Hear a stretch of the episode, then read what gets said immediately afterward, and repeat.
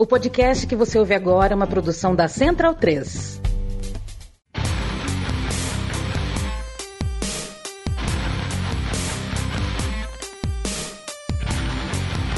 Começa agora o Xadrez Verbal.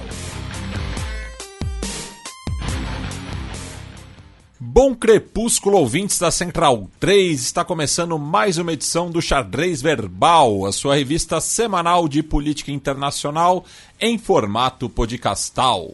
Meu nome é Matias Pinto e, como sempre, estou ao lado dele, meu amigo e companheiro Felipe Nobre Figueiredo, o homem por trás do tabuleiro. Olá, meu caro Matias, olá a todos os nossos ouvintes, todo mundo que nos ouve, nos divulga, nos prestigia, nos ama, nos tolera, nos deseja, diz que nos odeia, mas não nos tira do ouvido. Chegando aqui a edição de número 324 do Xadrez Herbal e uma edição que vamos né, passar uh, por pelos eventos internacionais da última semana e também por coisas que estão ocorrendo hoje, né, no dia que gravamos, dia 10 de fevereiro, já que hoje né, uh, o presidente Lula do Brasil se encontra com Joe Biden dos Estados Unidos na Casa Branca, em Washington. Então uh, a gente também vai falar disso no programa de hoje. Bem, então sem mais delongas, passemos para o primeiro bloco do Giro de Notícias.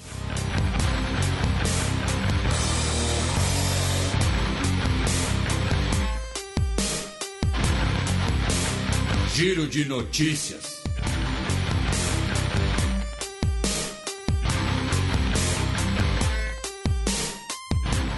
Notícia do sábado passado, dia 4 de fevereiro.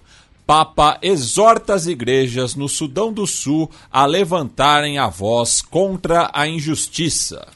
É, terminando né, a, a, pequena turnê, né, a, viagem do Papa Francisco pelo continente africano. Semana passada a gente falou da passagem dele pela República Democrática do Congo. E aí ele foi para o Sudão do Sul, né, onde eh, em Juba né, se falou, eh, falou perante uh, lideranças católicas, uh, padres, freiras e também. Só, só, lembrando que Juba é a capital do Sudão do Sul, não é uma gíria que o Felipe inventou, assim, falar em Juba. Não, é, nenhum, não tem nem a ver com leão é. também, é, Juba é a capital. É, e também com a presença de lideranças de igrejas anglicanas, né? Eh, já que o Sudão do Sul eh, foi parte do Império Colonial Britânico como parte do Sudão. E, e, justamente o Sudão do Sul surge por conta dessa clivagem religiosa. Né? Então, o Sudão do Sul, de maioria cristã, e eh, ele falou né, sobre essa questão que as igrejas não podem ficar neutras perante a injustiça e o abuso de poder. Né? Ou seja, falando inclusive em relação à presença das uh, milícias no Sudão do Sul e uh, o fato de que o, né, o Sudão do Sul ainda não conseguiu viabilizar completamente um acordo de paz entre os dois principais uh, setores da política do país, um acordo que inclusive foi mediado pela própria Santa Sé. Duas notícias da última segunda-feira, dia 6 de fevereiro. Pelo menos 34 pessoas morrem em confrontos na Somalilândia. A gente já explicou brevemente aqui, né? Talvez a gente precise fazer um fronteira sobre a Somália em breve, mas a Somalilândia é a parte, é a região mais ao norte da Somália, que é uma região de fato autônoma e separatista.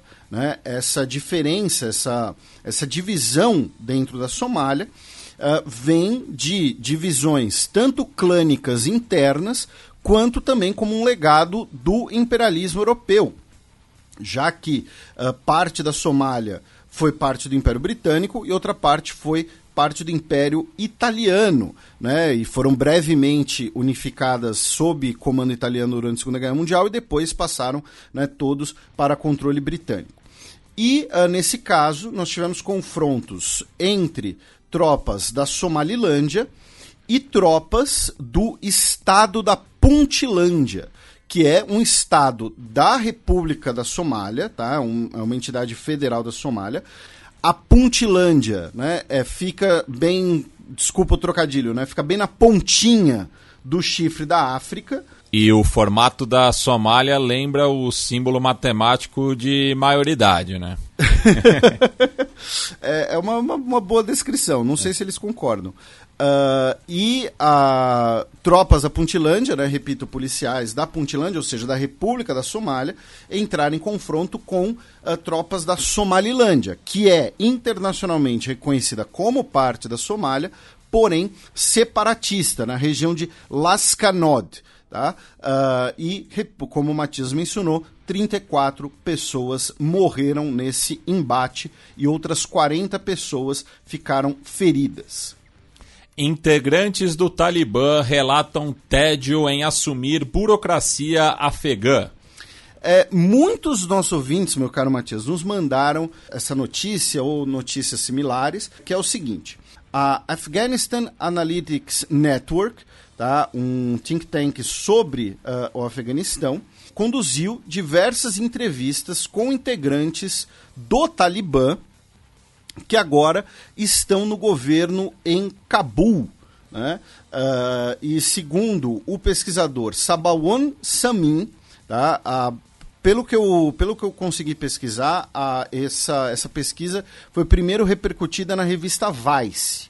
Né? E depois vieram outras matérias, aí compartilharam trechos do que seriam ah, e-mails de integrantes do Talibã. E eles uh, relatando que estão todos entediados, né? Porque uh, no, no, no, tempo da jihad, né? Eles tinham uh, menos responsabilidades, eles tinham, me tinham menos restrições, não precisavam ficar em, em, apenas um lugar atrás de um computador, né?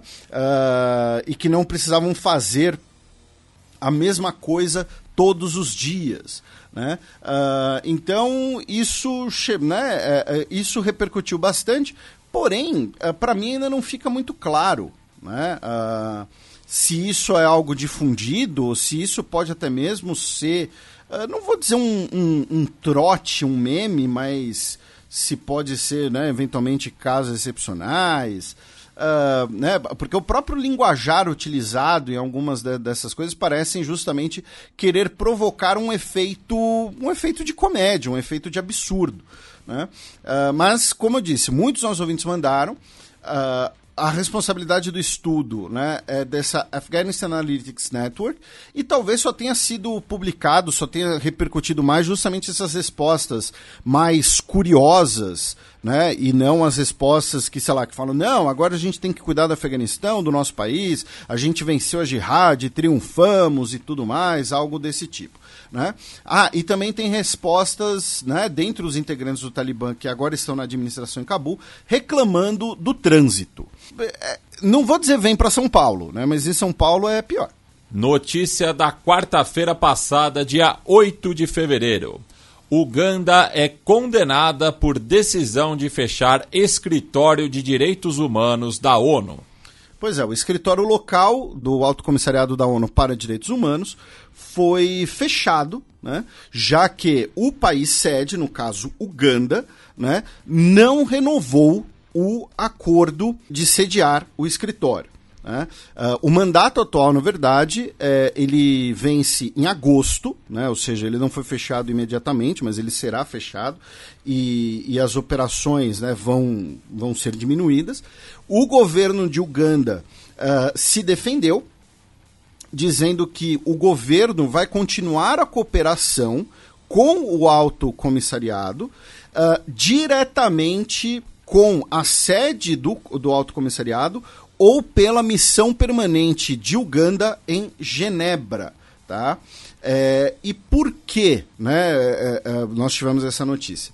Porque no final do ano passado, no final de 2022, o Comitê da ONU contra a Tortura né, adotou as observações do alto aprovou, né, adotou as observações feitas pelo alto comissariado da, ONU, alto comissariado da ONU, dizendo que a tortura e o maltratamento de presos inclusive presos políticos, são frequentemente praticados em Uganda. O relatório pedia por investigação e procedimentos processuais de oficiais de segurança acusados de uso excessivo da força e detenção arbitrária. Tá? Então, resumindo, o Comitê da ONU contra a Tortura aprovou tá, as observações que foram feitas pelo Alto Comissariado da ONU por Direitos Humanos, afirmando que em Uganda presos são maltratados, são sujeitos à tortura, uso excessivo da força e detenções arbitrárias. E Uganda fez o que então? Disse que não iria renovar a, uh, o acordo para ter um escritório do Alto Comissariado no país e queria apenas manter a cooperação com a sede e via a missão permanente em Genebra. Né? Então, usando o ditado popular, tiraram o sofá da sala. Basicamente isso, né? Então, já que estão acusando a gente de tortura, em vez da gente melhorar as condições, a gente vai expulsar quem está acusando a gente de tortura. Bem, agora vocês ficam com a coluna aberta na qual o Felipe seguirá repercutindo as últimas atualizações da invasão russa à Ucrânia.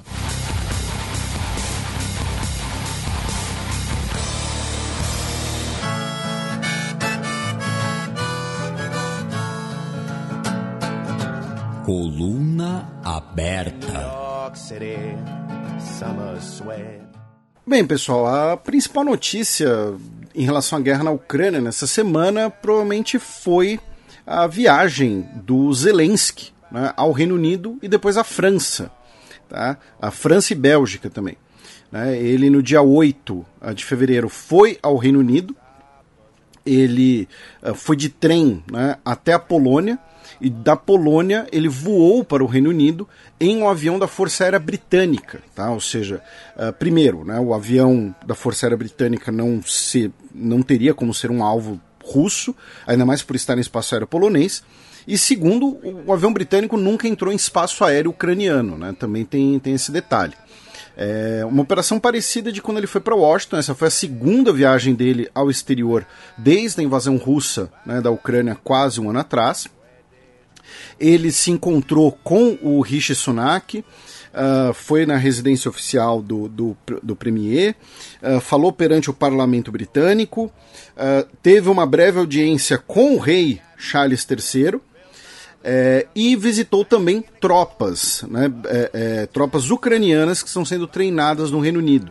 Né, o Reino Unido tem treinado muitas forças ucranianas, aumentou inclusive o número de tropas ucranianas que vai treinar.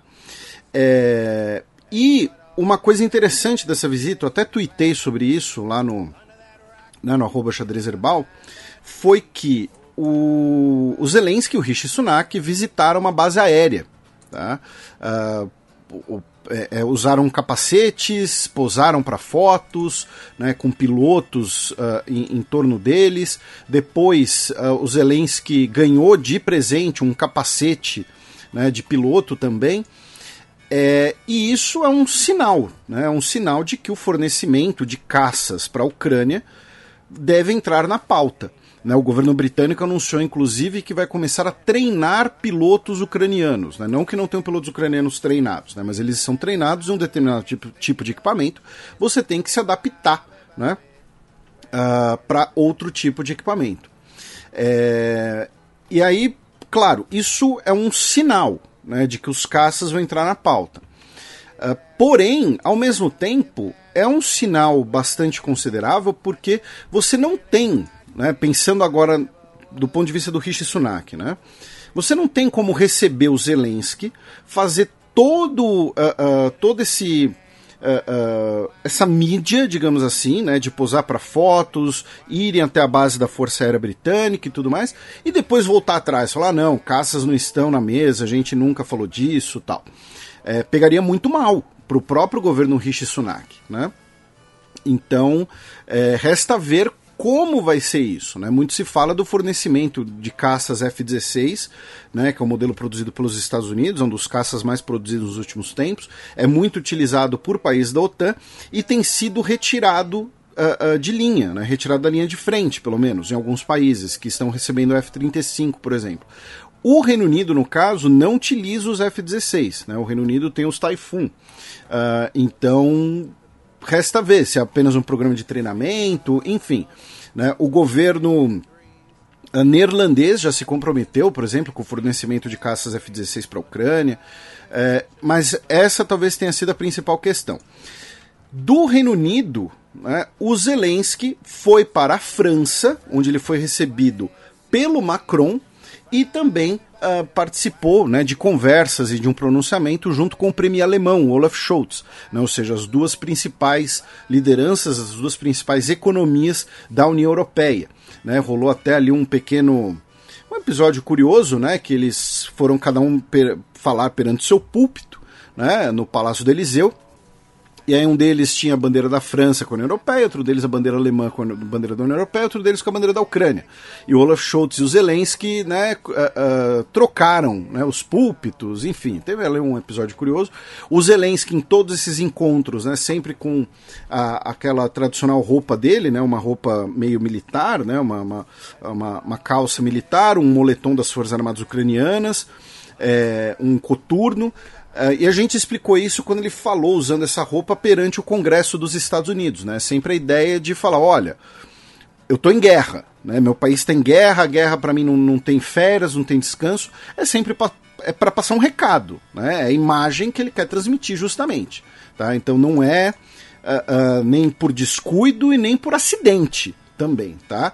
É importante deixar isso claro, né? Porque às vezes parece que ele só tem preguiça de trocar roupa, é, né? Ou tem gente que acha isso um absurdo, né? Criticaram ele, né? De falar perante o Congresso dos Estados Unidos usando um moletom, né? Mas esse é, esse é o recado que ele quer transmitir. Uh, em Paris, né, ele repetiu o apelo por armas pesadas e também caças, né?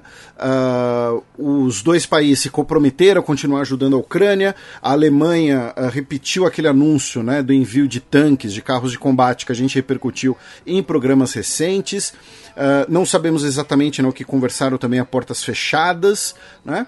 E, finalmente, o Zelensky participou da cúpula da União Europeia em Bruxelas. Né? Onde ele disse que a Ucrânia né, é um país europeu, né, que a Ucrânia faz parte da Europa. É, isso é um pouco também né, para. É, é, né, quando se fala Europa, né, claro, ele quer dizer Europa Ocidental.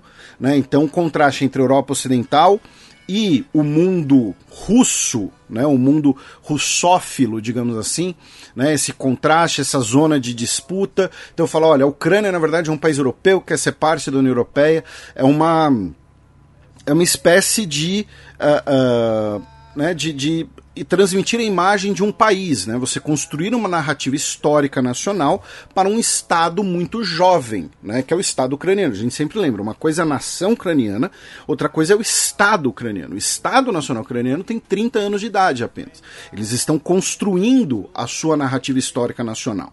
Né? E aí agora esse elemento de que olha, a Ucrânia é um país europeu e deseja e quer ser parte da Europa. Né? Uh, é, é, como, inclusive, né, o, o, livro mais recente do Serhi Plok, Ploki, né, que é um historiador ucraniano que eu já recomendei aqui diversas vezes, que tem obras muito interessantes, uh, e ele tem se tornado uma espécie de historiador oficial dessa historiografia nacional ucraniana. Se chama justamente uh, The Gates of Europe né, os portões da Europa, ou seja, a Ucrânia ali como onde a Europa começa. Né? A Rússia é outra coisa, né? dentro da Rússia a gente tem o debate do eurasianismo, né? que é, no contexto russo, a gente já falou disso aqui muitos anos atrás, então alguns dos nossos ouvintes nem devem se lembrar. Mas quando se fala em Eurásia, normalmente se fala na, no conceito geográfico e geopolítico né? ou seja, grande massa de terra. No contexto nacional russo, quando se fala de eurasianismo, é o debate se a Rússia é um país europeu ou um país asiático. Né? Porque o centro de poder e os russos, uh, os russos étnicos, são europeus. Porém, a maior parte do território e boa parte da população e da diversidade populacional está na Ásia. Né? Então você tem esse debate. Uh, então, no caso, o que o Zelensky faz é falar: não, olha, nós somos né, um país europeu.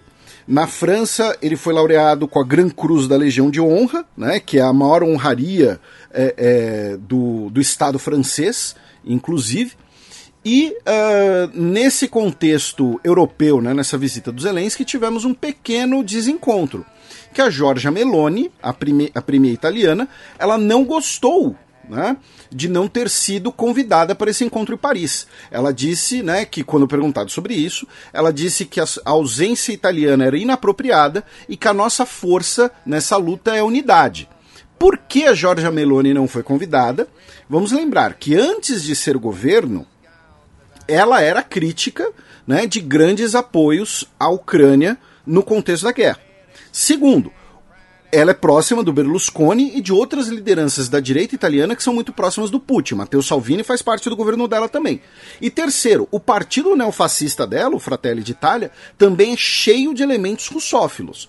Então, muito provavelmente ela não foi chamada ali porque não confiam, não sei se na, ou na Giorgia Meloni propriamente dita, ou pelo menos no gabinete, no entorno dela, no staff dela.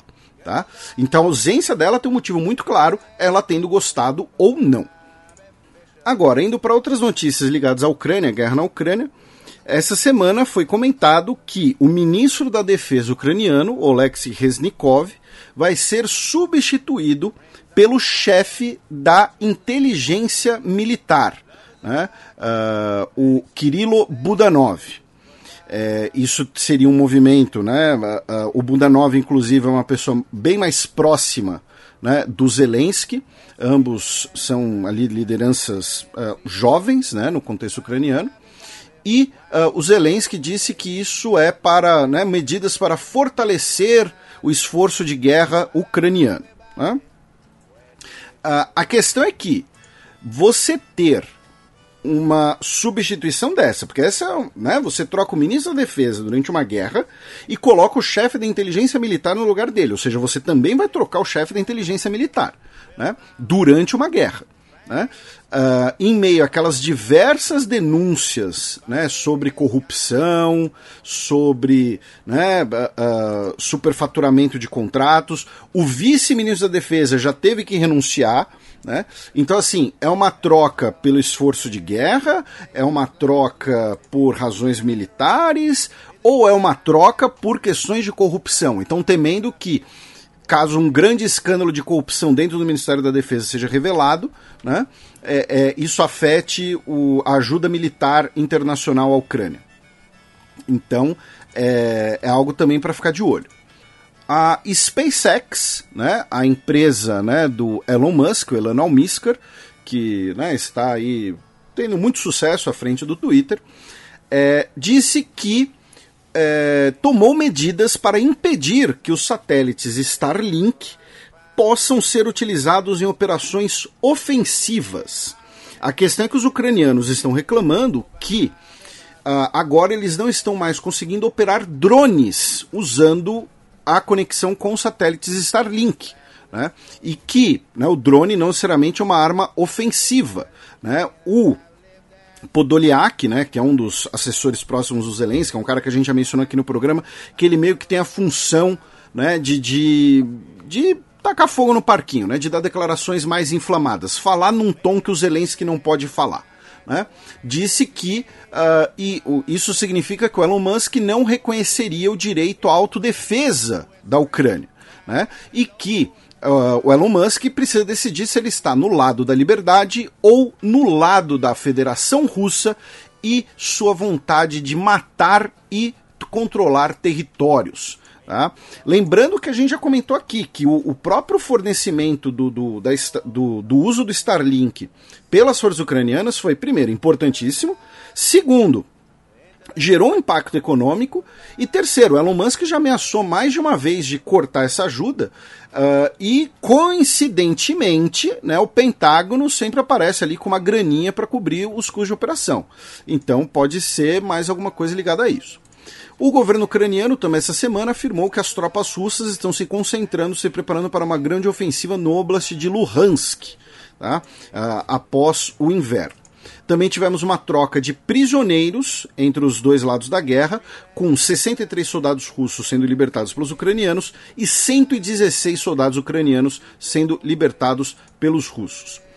A Polônia fechou novamente sua fronteira com Belarus em protesto ao fato de que um jornalista de origem polonesa foi condenado a oito anos de prisão né, por uh, supostamente né, uh, ter ali uh, conspirado contra o governo. Né? Na verdade, é uma prisão de motivação política e isso tem relação com o conflito, né? lembrando que Belarus é um aliado da Rússia, a Polônia é um dos principais aliados da Ucrânia.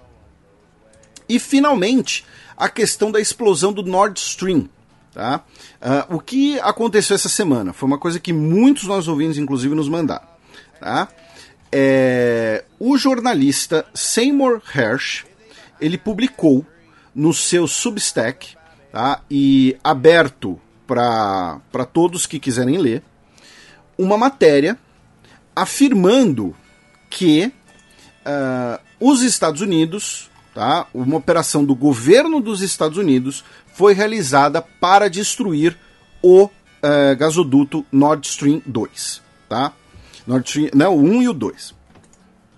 Uh, é um texto bastante longo, tá? publicado no, dia 8, no último dia 8 de fevereiro. Uh, Para quem quiser ler, o título é How America Took Out the Nord Stream Pipeline. Tá? É, tá em inglês, mas dá para usar o Google Tradutor.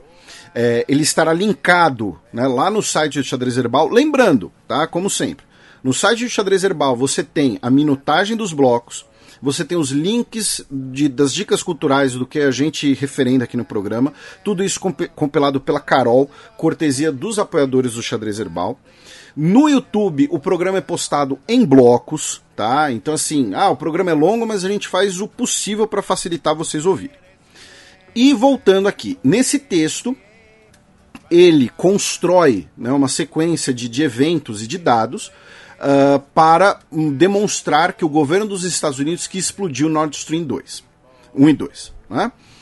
Uh, é uma possibilidade, tá? a gente falou isso na época, inclusive. Porém, ao meu ver, eu, eu, Felipe, o texto não traz nenhuma smoking gun, não traz nenhuma prova irrefutável, não traz nenhuma prova cabal. Ele faz uma construção de uma narrativa factível, sim, mas sem grandes, é, como eu disse, sem grandes denúncias, sem uma grande documentação, alguma coisa assim. O Simon Hersh é um cara né, que ganhou diversos prêmios, inclusive pela sua cobertura do Watergate, né, do escândalo Watergate, também pela cobertura né, uh, dos maus tratos e da tortura de prisioneiros iraquianos em prisões dos Estados Unidos, ali em 2003, 2004. Porém, ele também é um cara que já uh, uh, flertou ali com algumas teorias da conspiração, né, como por exemplo a questão da morte do Osama Bin Laden e tal. É, então, assim, é, ele é uma figura que tem uma reputação, um cara muito premiado, né, mas ao mesmo tempo ele também já, né, já deu ali suas pisadas no tomate. E repito, o texto não traz uma smoking gun. Eu não estou, vou deixar isso muito claro, é uma possibilidade muito factível. É uma possibilidade bem possível, né, com perdão da redundância. Mas o que eu estou dizendo é que o texto, ele, se, se ele fosse levado, por exemplo, para um julgamento, ele não serviria de prova. De qualquer maneira, essa denúncia feita por alguém do, do alcance, da relevância dele, né, levou a uma repercussão bastante grande. E aí, o Ministério de Relações Exteriores da Rússia, via sua porta-voz, a Maria Zakharova, disse que uh, o texto mostrava que o governo Biden deveria uh, né, prestar contas né, sobre as suspeitas de ter esse envolvimento. O governo dos Estados Unidos, a Casa Branca, né, obviamente negou tudo, lembrando que todo mundo concorda que foi um ato de sabotagem né? Só não se sabe quem sabotou, quem realizou a sabotagem. Enfim, recomendo que leiam o, te o texto do Simon Hash. É um texto muito interessante, mas que, repito, não traz nenhuma uh, uh, documentação, uh, documentos vazados, por exemplo, algo do tipo, não, não traz absolutamente nada de material. Né? Ele cria um, um, um, uma sequência de fatos, trazendo informações, trazendo coisas interessantes, mas que continua sendo estando no campo da hipótese, uma hipótese factível, plausível, possível, mas ainda assim somente uma hipótese. Bem, agora a gente vai para outras notícias europeias, brevemente. Né, do conflito, né, da guerra na Ucrânia, a gente vai ali pelo Mar Negro, cruza os estreitos e vamos até o Chipre, onde tivemos o primeiro turno das eleições presidenciais cipriotas. Né, e uh, teremos o segundo turno nesse final de semana, agora no domingo, dia 12. Tá? Em primeiro lugar ficou o Nikos Christodolides, que é ex-ministro de Relações Exteriores do país, que uh, ele, embora né, seja um candidato independente, ele foi integrante do Partido Conservador, ele ficou com 32% dos votos, E em segundo lugar ficou o Andreas Mavroianis, né, que é um diplomata uh, cipriota e que, novamente, uh, embora seja um candidato independente, ele tem apoio dos partidos de esquerda do Chipre. Tá? Ele ficou aí com 30% dos votos e ambos disputaram o segundo turno. Em terceiro lugar ficou o Averov Neofitu, que com 26% dos votos, ele que também é ligado mais à direita. Ou seja, tudo indica que o candidato da direita vai ser eleito, né, já que dos três mais votados, dois eram mais ligados à direita. Uh, do Chipre a gente vai pelo Mediterrâneo e entra no continente por Mônaco, né, aquele resquício de, de, de feudalismo com paraíso fiscal, quer dizer, ouvi dizer, não sei de nada, né, onde também tivemos eleições e o partido, né, do, o único partido né, do, do, do país, uh, venceu todos os assentos do Conselho Nacional. Né, não tem nem graça o negócio, por isso que nem. Né, antes que alguém pergunte, ah, vai ter peão promovido para eles? Não, não vai ter peão promovido para a eleição de Mônaco, primeiro porque nem, ninguém liga para a eleição de Mônaco, e segundo porque, assim, é, é né, tem, tem, né, não, não muda nada na vida deles. Uh, de Mônaco, vamos para a França, com duas notícias de protestos, né, para variar. Primeira delas é que no último final de semana tivemos tratores né, em Paris protestando contra a suspensão do uso de alguns agrotóxicos, né, ou defensores agrícolas, né, se preferirem e também continuaram os protestos contra a reforma da Previdência, com, segundo os organizadores, mais de 750 mil pessoas nas ruas na última terça-feira, em mais de 200 cidades francesas. Da França, nós vamos para a Alemanha, né? já que nós teremos neste final de semana, no domingo dia 12, as eleições de Berlim, os nossos ouvintes talvez se lembrem né, que as eleições em Berlim foram realizadas em setembro de 2021. Uh, ah, o governo, né, os vencedores foram, uh, foram os partidos de esquerda, né, liderados pelos sociais-democratas. Inclusive, teve aquela mudança na lei né, sobre a questão dos aluguéis, o direito social da moradia, que a gente fez até brincadeira né, com Wilhelm Boulos em, em Berlim e tal. E aí a eleição de 2021 foi declarada inválida devido a uh, diversas uh, irregularidades uh, nas, nas sessões eleitorais, tá? incluindo falta de cédulas e tudo mais. Voto em papel, tá, gente? É, é, urna que, que foi mandada para o lugar errado. Enfim, a, a eleição foi uma zona. No, no, o, o, a Corte Constitucional de Berlim é, é, declarou, no, eles não declararam que foi uma fraude eleitoral, declararam basicamente que a eleição foi uma zona, tá? foi pior do que fraude. Né? E aí decidiram cancelar a eleição realizar novamente. E aí será agora neste final de semana. Porém, é muito provável, pelas pesquisas, que a CDU fique em primeiro, o Partido Conservador. Só que é aquela coisa, talvez a CDU vença, mas não leve, porque é possível que eles fiquem em primeiro, mas não consigam a maioria para formar governo. Fiquem com menos do que a coalizão formada pela, pelos sociais-democratas, pelos verdes e pela esquerda. Tá? É como se fosse um sistema parlamentarista, porém restrito a Berlim. Então, uh, vamos ver aí como vão ser os resultados. Da Alemanha, vamos para a Dinamarca, já que no último final de semana, cerca de 50 mil pessoas às ruas foram às ruas protestar contra aquele cancelamento do feriado.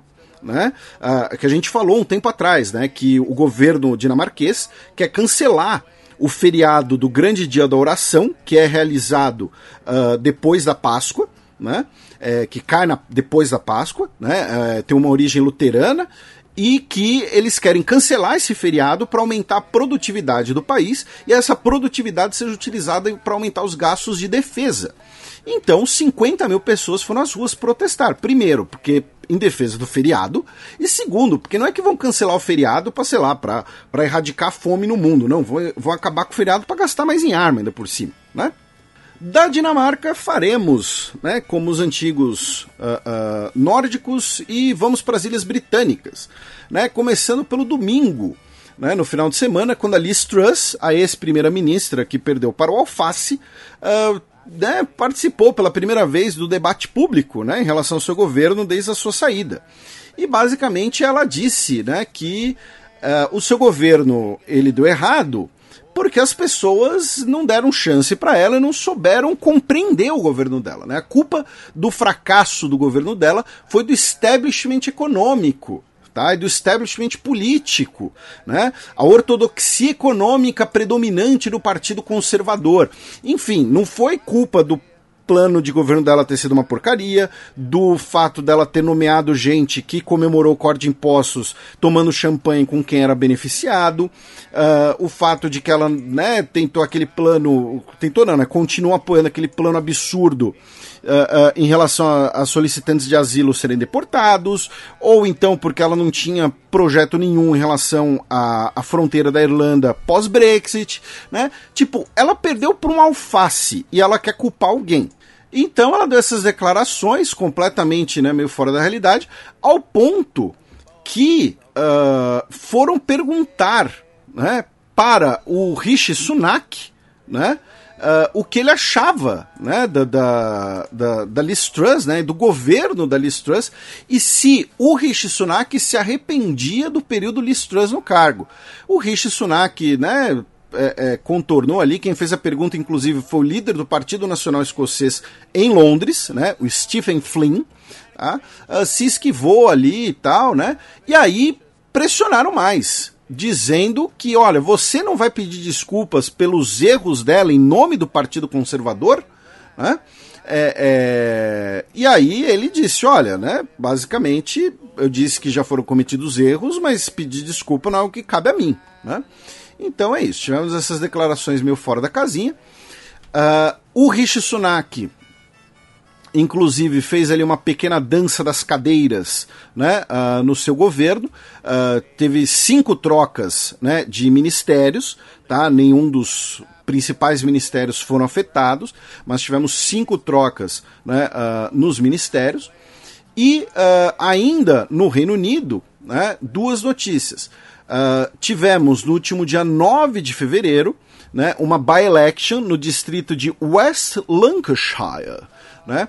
Pelo fato de que a Rosie Cooper, que era a ocupante, né, a, a, a parlamentar, né, que havia vencido no distrito, ela renunciou tá, para assumir uh, uma fundação ligada ao National Health Service, e aí uh, ela era do Partido Trabalhista, foi realizada a nova eleição do distrito e o Partido Trabalhista manteve né, a, a, vitória, na verdade, aumentou a sua margem de vitória e agora a Ashley Dalton será a representante do distrito.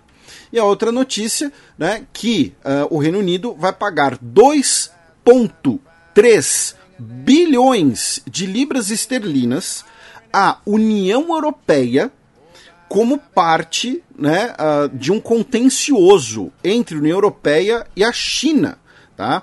afirmando que uh, produtos têxteis entraram na União Europeia via Reino Unido de maneira irregular tá? Um, no início da década de 2010. Tá? O contencioso começou em 2017 e agora o Reino Unido vai pagar né, as últimas parcelas dessa indenização. Do Reino Unido, a gente pega um barco, com, vai pela Baía de Biscaia, vamos até a Península Ibérica, com três notícias. primeira delas, né, da seção curiosidades da arqueologia e tudo mais, que a gente sempre comenta. Uh, arqueólogos na cidade de Utrera, que fica na Andaluzia, uh, afirmaram que é, um edifício que nos últimos sete séculos foi utilizado né, uh, como orfanato, é, restaurante e balada era, na verdade, uma sinagoga medieval, tá? É uma das poucas sinagogas né, uh, medievais sobreviventes na Espanha, né? lembrando que a Espanha expulsou todos os, os judeus no final do século XV. Então os arqueólogos confirmaram que o prédio, né, a construção, originalmente era uma sinagoga que depois foi confiscada né, e reutilizada, desconfigurada, reconfigurada né, para outras utilidades. Repito, mais recentemente ela era um bar e uma balada. Outra notícia espanhola é que a prefeita de Barcelona, a Ada Colau, afirmou que o município de Barcelona vai uh, suspender as suas relações com o governo de Israel, ela que é de esquerda, né, uh, do, da, do, do partido da, Repu, uh, da esquerda republicana catalã, ela vai, a cidade vai suspender as relações com Israel e também suspender uh, o acordo né, de, de, de, cidades parceiras com Tel Aviv, tá? afirmando que uh, a cidade não pode ficar em silêncio com as violações sistemáticas dos direitos do povo palestino. Tá? É, essa é uma notícia curiosa, porque eu vou ser bem sincero com vocês, nossos ouvintes. Tá? Eu não sei qual poderia ser o efeito disso. Tá? Uh, porque é, a gente não está falando de um Estado nacional, né? a gente está falando de uma cidade. Então, uh, é, os efeitos disso, o que pode decorrer disso, se é apenas uma medida simbólica, né, ainda não está muito claro. Então estou repercutindo a notícia para vocês sem saber exatamente o que ela significa, tá?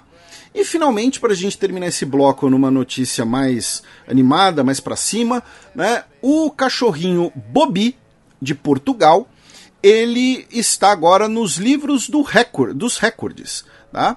Uh, ele agora é o cachorro mais velho já registrado. Tá? Ele tem 30 anos e 267 dias. Tá? Uh, ele, ele nasceu de um, um, um, casal de cães da mesma família que cuida dele até hoje. Né? Uh, e ele é da raça Rafeiro do Alentejo, né, que é uma raça uh, pastora, uma raça, uma raça camponesa de, de cães típica de Portugal, como o próprio nome diz. Uh, e, repito, né, ele tem 30 anos, né, basicamente 31 anos de idade. E assim, é, como curiosidade, né, eu fui tentar achar o que isso significaria em anos humanos, né, uh, porque é, é, né, tem essa conversão. E basicamente não existe tabela ou calculadora que faça uma conversão de 30 anos de idade do cachorro para anos humanos. Tá? É uma raça grande, tá? E segundo uh, uma tabela aqui que eu achei, um cachorro grande de 16 anos de idade equivaleria a um ser humano de 99 anos. E ele tem, repito, quase 31. Então, assim, é, é, um ser humano de quase 200 anos, não sei. De qualquer jeito, tá aí, parabéns pro Bobi e pra família dele, né? Ele que agora é o doguinho mais velho do mundo. Passemos agora para as efemérides da semana que vem.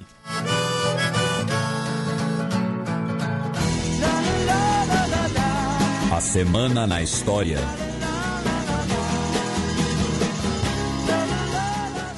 18 de fevereiro de 1943, há 80 anos, os integrantes do grupo Rosa Branca eram presos na Alemanha. O Rosa Branca foi um grupo estudantil de resistência pacífica ao nazismo, formado dentro da Universidade de Munique, né, por cinco alunos e um professor. Né, talvez a, a a pessoa mais conhecida, né, que se tornou o rosto mais conhecido, tenha sido a Sophie Scholl, né, mas foi Willy Graf, Kurt Huber, Christoph Probst, uh, Prost, uh, Alexander Schmorer, Hans Scholl e Sophie Scholl. É, eles foram presos, né, porque eles uh, foram um dos primeiros grupos a denunciarem abertamente dentro da Alemanha a perseguição e o extermínio dos judeus. Uh, eles foram submetidos a um julgamento uh, patético, um julgamento né, para inglês ver, usando uma expressão até meio, nesse caso ficou um pouco inadequada, confesso, uh, e foram executados é, pouco tempo depois na guilhotina, né, se tornaram símbolos dessa resistência intelectual, dessa resistência pacífica ao nazismo, é, especialmente dentre parte da juventude. Né, eles que também tinham uma questão uh, religiosa né, na resistência deles, na, no, na denúncia né, dos crimes uh, nazistas. 12 de fevereiro de 1988, 35 anos atrás, ocorria o incidente naval do Mar Negro. Esse é um daqueles episódios que a gente já comentou aqui várias vezes no programa, né? Mas tem algumas, algumas pessoas, alguns produtores de conteúdo também e tal, que tem esse tesão na Terceira Guerra Mundial, né? E às vezes esse temor da Terceira Guerra Mundial em muitas pessoas vem né, de, de, enfim, às vezes né, ficarem muito impressionados, muito surpresos quando acontece alguma coisa. E a gente sempre comenta que se você, se a gente for estudar a Guerra Fria, né? Aconteceu cada coisa durante a Guerra Fria. O mundo não foi para uma terceira guerra mundial, que assim, que por isso que a gente sempre mantém aqui um pé no chão. E esse foi um dos, é um, esse é um desses exemplos que assim, se acontecesse hoje o que aconteceu em 1988, muita gente ia falar: Meu Deus, vai ser a terceira guerra mundial, ferrou e tal, né? Uh, e o que aconteceu em 1988? um cruzador da Marinha dos Estados Unidos, o Yorktown, ele estava no Mar Negro, em águas territoriais soviéticas, perto da Crimeia, alegando direito de passagem, ou seja, ele estaria ali navegando inocentemente. E um uh, navio da Marinha Soviética, né, a fragata Bezavetny, uh, estava monitorando o Yorktown. E uh, o que a fragata fez falou: olha, vocês vão para águas internacionais, saiam da nossa água territorial. E o Yorktown falou: não, a gente tem o direito de estar tá aqui. Não, vai para lá. Não, a gente tem o direito de estar tá aqui. Tá bom, vocês não vão para lá, a gente vai fazer vocês irem para lá. E abalroou o navio dos Estados Unidos. Abalroar é quando, quando um navio se choca no outro, tá, gente? E começou a querer empurrar literalmente empurrar, sabe? Então assim, é um navio empurrando o outro para águas para fora das águas territoriais dois navios das maiores potências militares nucleares do período da Guerra Fria. Tá? É, depois né, houve ali um, um, um, alvoroço diplomático, claro, e ainda por cima se descobriu que o incidente tinha uma origem numa questão de tradução. Tá? Por quê? Porque a Convenção uh, do Direito do Mar das Nações Unidas, na sua versão em inglês, ela dizia uma coisa na sua versão em russo, ela dizia que uh, o Estado da costa tinha o direito de regulamentar o direito de passagem ou não. Então ainda tinha uma questão ali de diferentes traduções sobre um mesmo artigo da lei. No final das contas, tivemos trocas de acusações. A, a, o, o, governo soviético disse que o navio dos Estados Unidos que entrou de forma irregular nas suas águas territoriais. O governo dos Estados Unidos disse que o navio estava usando o direito de passagem inocente e que a Marinha Soviética agiu de maneira não profissional. Uh, e no final das contas não aconteceu nada. Não teve guerra nuclear, não teve terceira guerra mundial, mesmo com um navio simplesmente abalroando o outro em alto mar, o que poderia dar um problemão. E na próxima quarta-feira, dia 15 de fevereiro, completam-se 20 anos dos protestos mundiais contra a guerra no Iraque. E essa eu posso dizer, eu estive lá. Pois é, é rolou um. É, fizemos aqui uma, uma, pequena. um favorecimento da data. E foram protestos organizados né, no mundo inteiro, uh, em mais de uh, 600 cidades contra a invasão do Iraque pelos Estados Unidos. Tá? Uh, segundo o uh, Guinness, né, o livro dos recordes, o protesto em Roma, tá, né, no dia 15 de fevereiro de 2003, reuniu cerca de 3 milhões de pessoas e é o maior protesto anti-guerra já registrado. Tá? Uh, Matias, como foi é, é, estar num, num, evento histórico que está na, na, nas efemérides do, do, do, podcast que você faz? Pois é, foi acho que um dos primeiros protestos que eu fui por conta própria, né? Eu tinha 17 anos, não, 16 ainda, estava prestes a completar 17 anos. Já tinha ido num protesto no ano anterior contra a invasão é, dos Estados Unidos ao Afeganistão, esse na frente do consulado, do antigo consulado dos Estados Unidos, né, que ficava na rua Ministro Rocha Azevedo. É, e foi, um, foi bastante impactante, assim, né? E lembro também, né, para quem quiser acompanhar né, registros desses protestos, fica a indicação do clipe do System of a Down, Boom, dirigido pelo Michael Moore, né, que é, lançaria é, no ano seguinte o Fahrenheit 9/11, né, tratando aí de todas essas questões da guerra ao terror no começo do século. Bem, passemos agora para o match no qual eu e o Felipe repercutiremos as notícias envolvendo o terremoto na fronteira sírio-turca.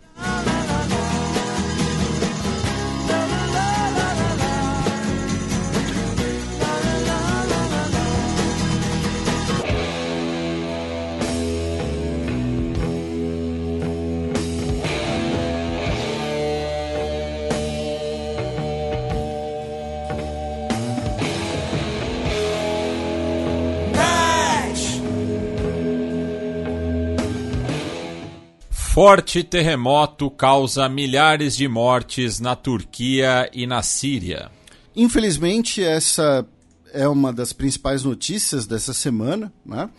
Uh, a gente. Né, a própria manchete né, que o Matias uh, repercutiu, ela fala em milhares de mortos, porque a gente teve que deixar o número indefinido. Né? Porque, infelizmente, a cada dia o número de mortos né, aumenta, uh, uh, uh, sobe. Então, enquanto estamos gravando esse programa, no dia 10 de fevereiro, estamos na casa das 23.500 mortes confirmadas. E só na Síria são mais de 5 milhões de desabrigados.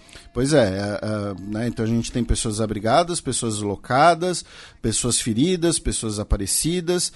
Então isso de acordo, né, com o o alto comissário é, para refugiados da, da ONU, o Sivanka é, Danapala. É o terremoto mais letal, né, mais mortal desde o terremoto do Haiti em 2010, tá? É o terremoto uh, mais forte e mais mortal da Turquia desde um terremoto de 1939, tá? e é o terremoto uh, mais mortal na Síria, pelo menos desde 1822. Ou seja, a gente pode dizer que é o evento mais, o terremoto mais mortal na Síria nos últimos 200 anos. Já foram registrados mais de mil tremores secundários, inclusive um de 7.7 na escala Richter Tá? O terremoto original foi de 7,8 na escala Richter. Já foram registrados danos estruturais também uh, em Israel, no Líbano, no Chipre e em diversas regiões da Turquia, mesmo uh, regiões distantes uh, do terremoto. Tá? Uh, o terremoto ele foi causado, né? Porque uh, a gente algumas vezes a gente já comentou aqui um pouco sobre, né? Nem eu nem o Matias somos geólogos, é importante lembrar isso. Uh, mas eu particularmente eu tenho um, um interesse meio bizarro, meio esquisito em vulcões, até porque eu morro de medo de vulcões. Uh, então a gente já comentou aqui, por exemplo, o Monte Fuji no Japão fica no encontro tríplice de placas geológicas. No caso da Turquia, para quem não sabe, a Turquia, você tem uma grande placa, né? A placa da Anatólia, que se encaixa nas outras placas. Então, é por isso que nós temos na Turquia né, uma região muito ativa do ponto de vista de terremotos. Não apenas a Turquia, né, mas também outras regiões uh, do Mediterrâneo. Né? Então, assim, uh, aí falando, né, eu e o Matias como formados em história e apaixonados por história, né, uh, nós temos diversos terremotos históricos né, é, que ocorreram na Turquia, na Grécia, no sul da Itália. Né? São regiões também, por exemplo, no caso do sul da Itália, algumas ilhas gregas, também são regiões de muita atividade vulcânica. Tá? Uh, alguns daqueles terremotos da antiguidade, por exemplo, que a gente. Uh, que às vezes vocês podem estar lendo num livro, alguma coisa assim, falar, ah, cidade, uma cidade grega foi destruída por um terremoto tal. Uh, na verdade, foi em território onde hoje é a Turquia, né? porque boa parte da costa da Turquia era uh, formada, uh, tinha presença de cidades gregas. Né? Assim como cidades que faziam parte da Armênia, que também foram atingidas pelo terremoto. Isso. É, a Armênia, que também tem uma falha geológica bem ali, Né? Uh, inclusive, a gente já comentou aqui como, por exemplo, como a usina nuclear de Metsamor, uh, que é a principal fornecedora de energia elétrica na Armênia, ela fica perto dessa falha geológica. Né? O, o que é uma a ideia é excelente, né? Pois é. Para a construção de uma usina nuclear. No final dos anos 1980, ainda no período soviético, teve um grande terremoto na Armênia, inclusive, né? Em que o. Agora me foge o nome. Mas muita gente assistiu a série Chernobyl na HBO, né? O político soviético que conduz as operações de, de resgate, né, que é interpretado pelo, pelo Skagard, uh, eu vou, eu tô obviamente aqui é, é buscando para colar, mas ele é herói nacional na Armênia, né, o Boris Sherbina. Uh, ele é herói nacional na Armênia, porque uh, por, ele, por ele ter conduzido né, justamente as operações de resgate do terremoto de 1988. Então, assim, é uma região que sempre teve muita atividade sísmica e que uh, a atividade sísmica, ela muitas vezes está ligada também a, aí novamente, não somos geólogos, eu vou usar aqui uma tá, uma, um, uma analogia tal, mas muitas vezes você tem quando você tem intervalos né, muito grandes de terremotos, do, do, dos, dos tremores, você tem uma energia acumulada. E foi, de certo modo, um pouco o que aconteceu aqui. Foi um terremoto uh, de uma magnitude muito grande, tá?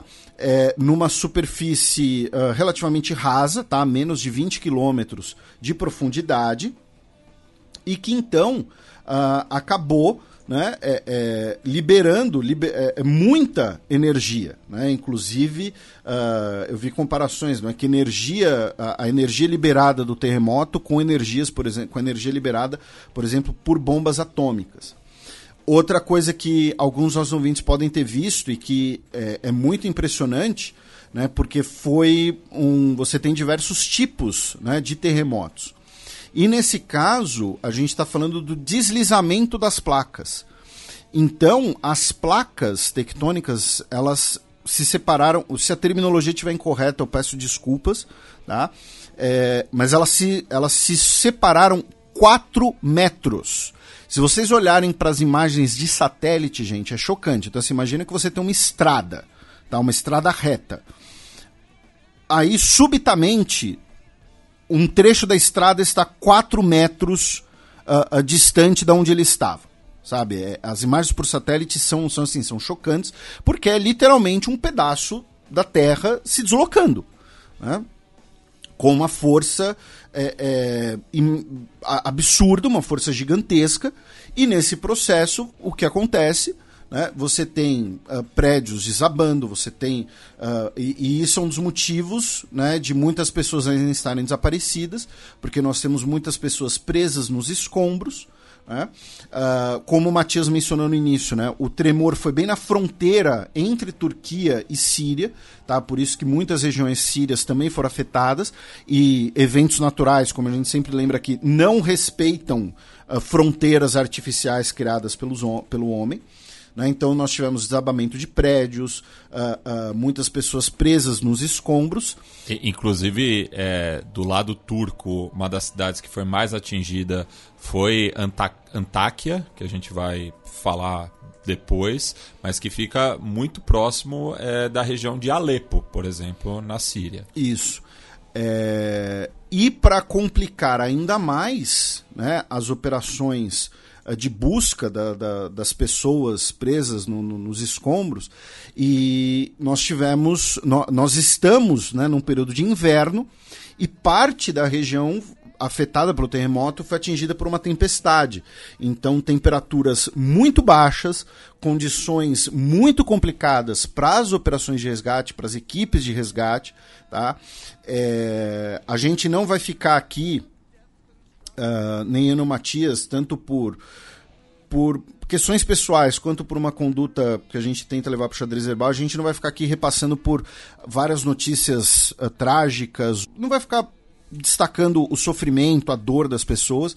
A gente vai tentar passar por uma, um cenário mais geral e, claro, trazer mais a parte, uh, uh, os dobramentos mais políticos e, principalmente, acho que é sempre bom destacar nesses momentos também a, a cooperação internacional, porque esse é o tipo de, de evento, ele acaba comovendo praticamente todas as pessoas.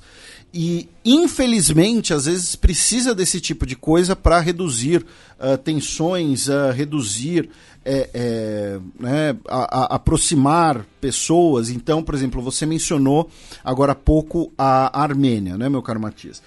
Um, a Armênia, que a gente mencionou, tem uma experiência também muito triste com terremotos tem um histórico de relações extremamente sensível com a Turquia, pelo fato do genocídio armênio cometido durante o Império Otomano. Porém, mesmo a Armênia enviou uh, especialistas, equipe de bombeiros para a Turquia e para a Síria. Né? Uh, me, e, no caso, né, para a Turquia. Enviou pessoas para ajudarem nas buscas. Né? É, a chancelaria do México também publicou né, que estava enviando cães farejadores justamente para tentar achar é, vítimas soterradas no, nos escombros. Isso, é, é, mesmo países assim, por exemplo, o, o Líbano, que é um país que a gente tem comentado aqui há vários meses, que é um país que está numa crise gigantesca, que também passou por uma tragédia recente, nesse caso uma tragédia feita pelo homem, né? Uh, mas o Líbano também enviou, por exemplo, equipes de busca, médicos, uh, bombeiros, e inclusive mandou soldados, eh, militares, na verdade, né, do seu regimento de engenheiros para a Síria. Uh, foi a primeira vez que soldados libaneses entraram em território sírio desde a guerra civil sabe? É, então, né, nós, nós temos uma, uma situação realmente muito uh, excepcional né, no sentido de, de ser algo fora da regra, mesmo para uma região que, repetindo, sempre registrou muitos tremores. Tá? Uh, um levantamento feito pelo New York Times, por exemplo, aponta que a placa da Anatólia teve 72 sismos de magnitude igual ou superior a 6,5 desde 1990. Isso é muita coisa, tá, gente? E, e uma magnitude tá? Uh, grande a gente está falando aqui, né? A gente, uma coisa, por exemplo, curiosa, uh, um relato até que eu acho que eu já partilhei aqui, né? Um, alguns anos atrás eu tive o privilégio de ir ao Chile. E você também já foi ao Chile, e para mim é muito. Nós temos ouvintes que residem no Chile, né?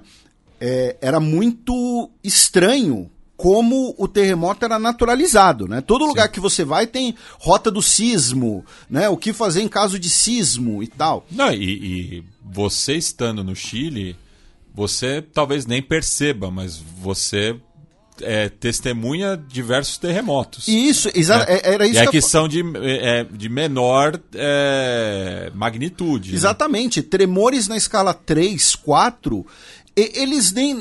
Não é nem notícia, sabe? É, é, é, algo completamente parte do cotidiano.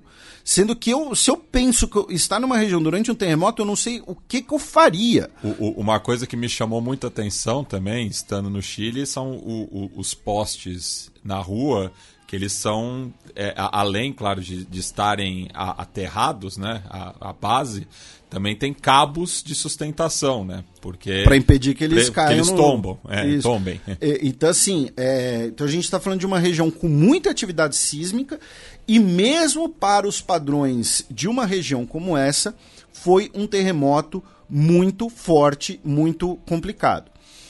Ao mesmo tempo, Uh, é também importante a gente destacar, e algo que a gente já mencionou aqui no programa, uh, algumas vezes, quando a gente fala, por exemplo, de eventos sísmicos no Japão.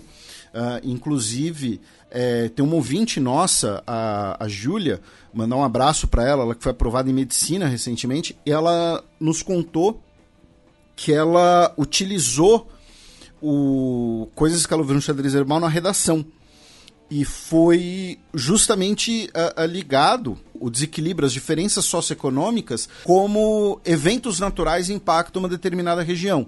Né? Então, uh, não à toa que o terremoto mais mortal da história foi em um dos países mais pobres do mundo, o Haiti, em 2010. E a gente já repercutiu aqui é, no programa, né? Porque no mesmo ano, em 2010, você, a gente teve um terremoto no Chile é, cuja magnitude foi maior do que do Haiti, mas teve menos vítimas. Isso. Justamente porque é um país que está mais preparado para lidar com esse tipo de catástrofe natural. E mais preparado por uma série de razões, como, por exemplo, não ter sido extorquido pela França Sim, né, é. por décadas.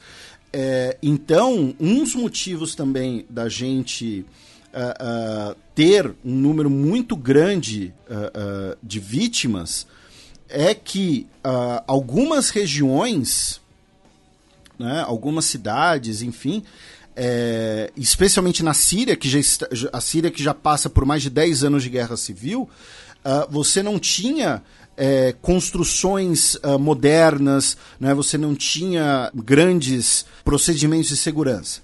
Então, olha só, é, isso foi um levantamento feito pela Al Jazeera, numa matéria ah, do Barcebora, tá? Lembrando que a Al Jazeera ela é uma, um meio estatal do Catar, e o Catar é um país que ah, hoje tem boas relações com a Turquia. Tá? Então, assim, eu estou destacando isso primeiro para a gente contextualizar a fonte, mas também para dizer que assim que Al Jazeera teria muitas razões para, entre aspas, passar um pano né, para a situação, mas eles, eles levantaram uma coisa interessante aqui, que é o seguinte: nós tivemos um grande terremoto na região de Marmara, em 1999, que deixou mais de 17 mil pessoas mortas. Eu lembro desse terremoto, sabe por quê? Porque na época o Tafarel jogava na Turquia e ele participou, acho que ah, ah, ele, por telefone, de algum programa como Fantástico, alguma coisa assim, relatando o que aconteceu. Ah, e por conta desse, desse terremoto de 99, nós tivemos uma mudança no, nos procedimentos, no, no, ah, no código ah, de construção civil da Turquia para novas medidas sísmicas, tá? que passou a entrar em vigor em 2008. Ah, porém, a maioria dos prédios, né, a maioria dos edifícios das regiões afetadas pelo terremoto dessa semana eram justamente construções feitas pré-99. né, eram construções feitas ainda no século XX, prédios mais antigos. E aí, a própria Al Jazeera também eh, destaca que o governo anunciou um plano né, de reconstrução de prédios e de casas para ah, readequação para o, o novo código sísmico. Esse anúncio foi feito em novembro de 2022, tá? Pelo ministro das cidades, a ministro da urbanização, Murat Kurum. Porém, ele falou que a Turquia seria earthquake safe, ou seja, segura para terremotos até 2035. Porém, que implementar esse programa ainda não, ainda não tinha deslanchado, né? até porque novembro de 2022 foram apenas alguns meses atrás. Ou seja, mesmo sendo uma região com muita atividade sísmica, ainda assim tem muitos prédios mais antigos. Não é um país exatamente muito rico, né? A Turquia é um país que gasta muito dinheiro, inclusive ah, em questões, por exemplo, militares, pela, pela sua localização, por outras prioridades e tal. Não estou dizendo, né, que uma, eh, eh, estou contextualizando que o governo turco ele eh, eh, acaba tendo diversos programas de investimentos e isso acaba, segundo algumas análises, atrasando né, esse procedimento de adequar o país às atividades sísmicas. né.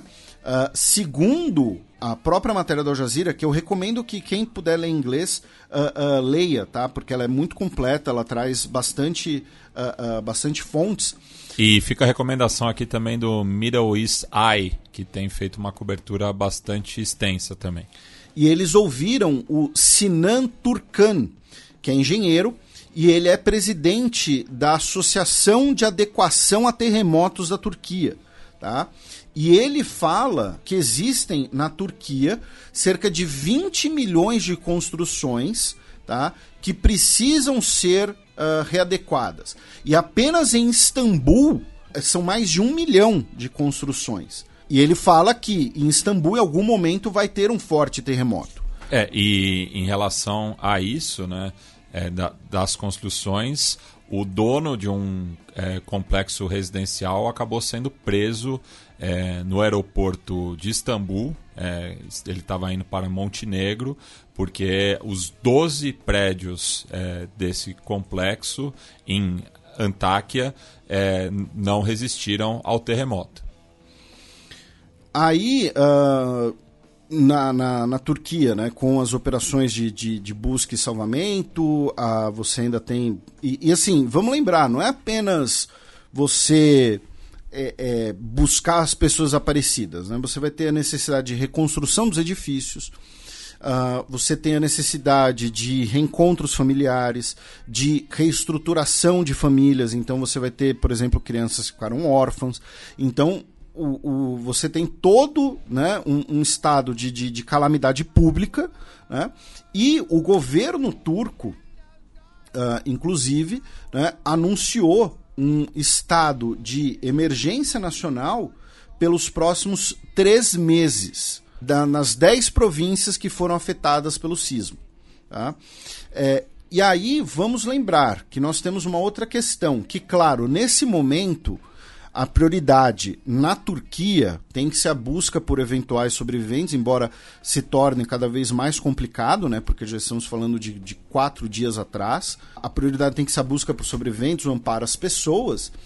Porém, é importante a gente lembrar que esse ano, né? Esse ano não, né? Da, da, daqui a pouco, praticamente, a Turquia passará por é, eleições gerais, né?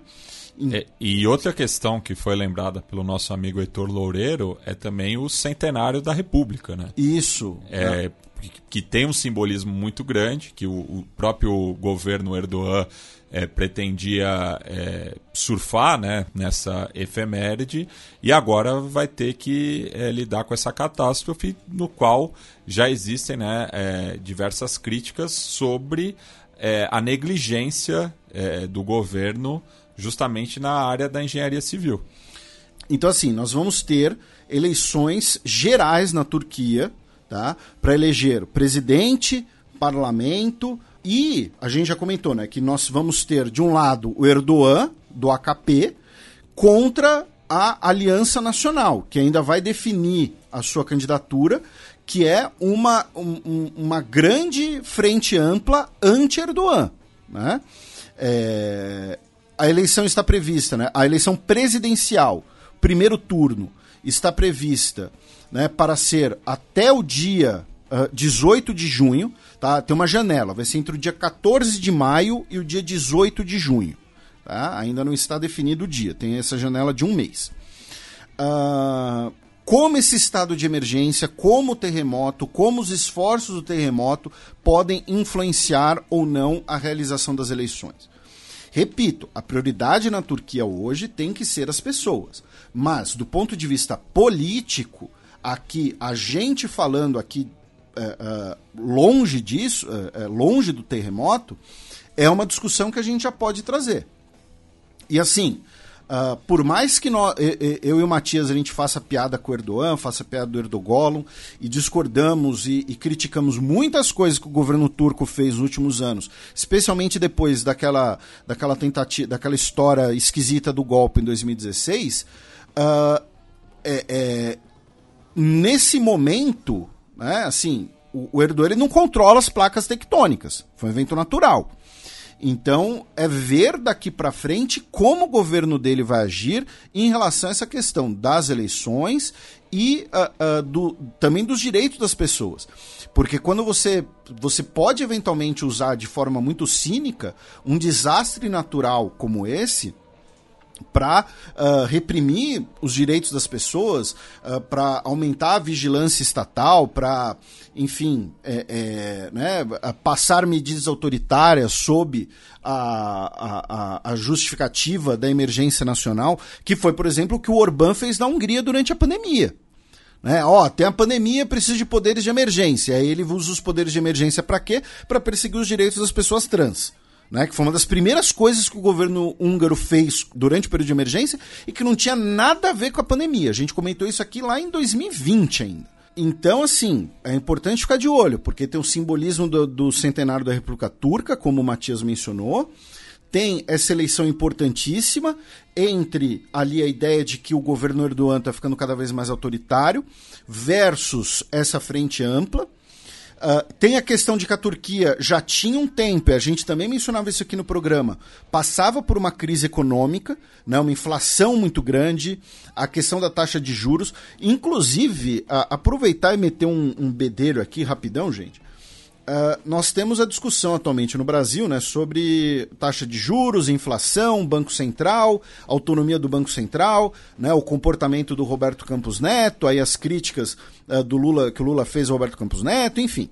E aí muita gente tem compartilhado lá um gráfico mostrando né, taxa de juros e inflação tal, e está lá a Turquia e tudo mais.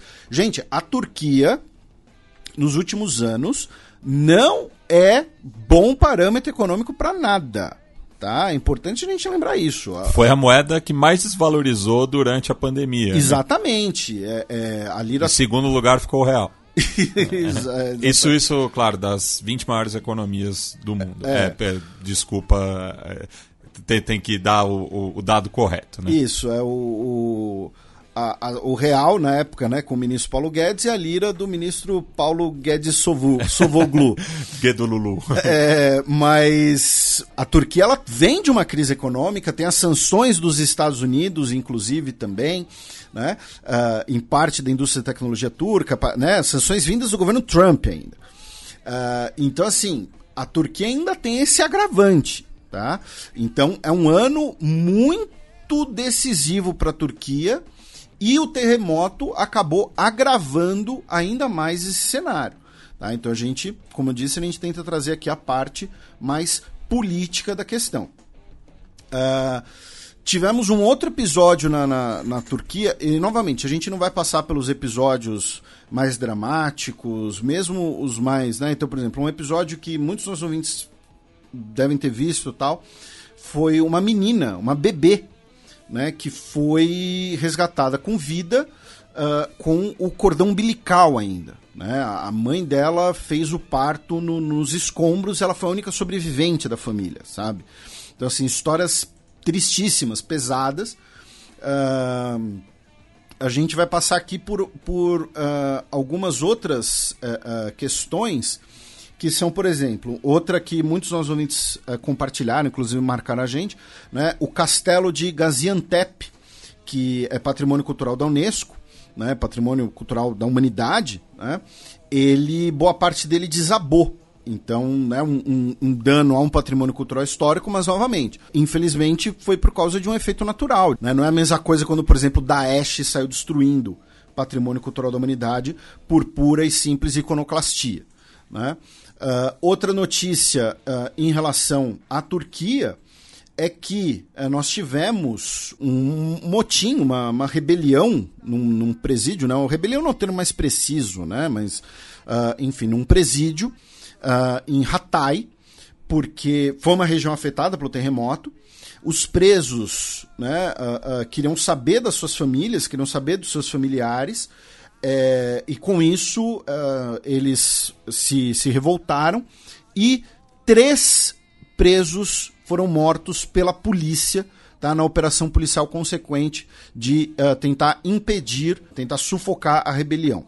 Tá? Então, assim, uma tragédia em cima de tragédia. Uma notícia de hoje, né? Uh, o time Hatayspor uh, de futebol, clube de futebol, anunciou que vai se retirar da Superliga Turca, né, o campeonato turco. Uh, é de uma região bastante afetada. Um dos atletas do clube é um talvez é uma notícia também que repercutiu muito, é um jogador ganês, né, o Christian Atsu. Ele está desaparecido né? É, você teve até notícias ali desencontradas de que ele teria sido localizado, uh, mas ele ainda está desaparecido. O diretor esportivo do clube também ainda está desaparecido, tá? É, e o presidente da Federação Turca de Futebol, o Mehmet Buyukexi, afirmou que uh, o clube enviou uma carta, né? Uh, e que eles estão estudando que uh, clubes das regiões afetadas pelo terremoto que queiram né, sair uh, do campeonato uh, não sofram ah, sanções esportivas. Né, ou seja, não seja, por exemplo, rebaixados, eliminados, enfim. então, essa é outra discussão eh, que, como consequência do terremoto na Turquia. É, o governo brasileiro, né, uh, essa semana, né, via uma nota oficial, também tivemos um tweet na conta oficial do presidente Lula, né, o Brasil expressando uh, solidariedade e preocupação né, uh, com os dois países, as vítimas, as famílias das vítimas, e o Brasil também enviou ajuda humanitária. Tá? O Brasil está enviando medicamentos e equipes de resgate com 42 profissionais uh, incluindo bombeiros de São Paulo, Minas Gerais e Espírito Santo. Uh, uma matéria de hoje, inclusive, fala que uh, parte dos bombeiros que o Brasil está enviando para a Turquia para ajuda né, da, das pessoas afetadas é, foram, são bombeiros que têm experiência né, da, de Brumadinho, da tragédia de Brumadinho. Uh, então, né, uh, desejamos aí tudo, uh, que tudo corra bem, tudo de bom para os brasileiros que estão indo para a Turquia e para os brasileiros que residem na Turquia, que né, muitos deles que imaginam que devem, né, familiares buscando notícias. Ainda teve a questão de que o governo turco tirou o Twitter do ar por algumas horas acusando de pessoas de estarem compartilhando notícias falsas, né, é, é, compartilhando informações erradas, enfim. Então, é, é ainda teve esse, esse complicador. Ah, antes da gente passar para a Síria, né, para as discussões das questões na Síria, três outras pequenas notícias, tá, meu caro Matias? Uma delas é que o governo uh, britânico, né, via o Andrew Mitchell, né, que é parlamentar do Partido Conservador e ele é uh, secretário, uh, ele é ministro de desenvolvimento né, do governo Rishi Sunak. Ele conseguiu, assim, ele conseguiu ser um completo idiota, um completo babaca no meio de uma tragédia humanitária. Porque ele disse que o governo britânico vai enviar ajuda humanitária e 70 especialistas para a Turquia, mesmo com o orçamento muito apertado. Tipo, cara, assim, é, é, qual, qual que é a necessidade de. de ó, ó, gente, eu tô, tô aqui ferrado de grana, mas eu vou te ajudar, hein? Não esquece que eu te ajudei quando eu tava ferrado de grana. Sabe, tipo, foi uma frase, né, bastante é, insensível, ao meu ver.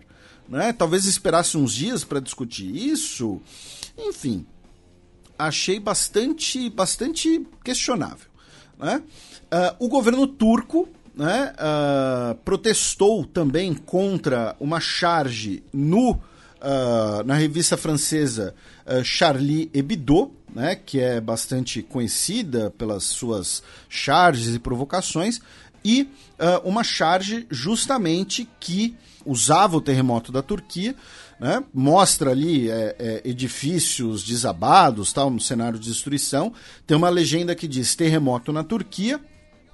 E uh, a legenda embaixo diz: não é necessário enviar tanques tentando fazer ali um, uma crítica, enfim, ao envio de, de armamentos para a Ucrânia ou a venda de armamentos para a Turquia, enfim, de qualquer jeito.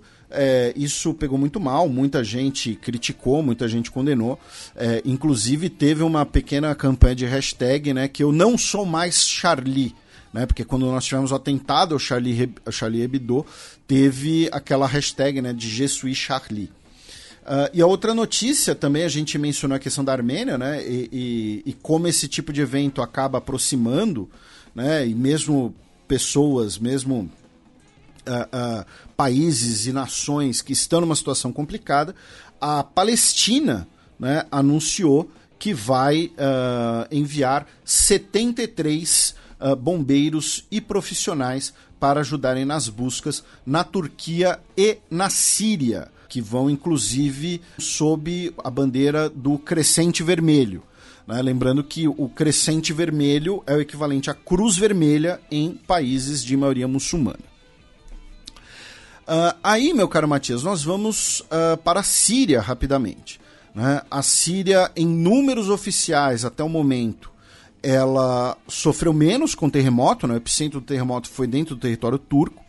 Uh, no momento são cerca de 4 mil mortos em território sírio, algumas milhares de feridos e desaparecidos. Tá?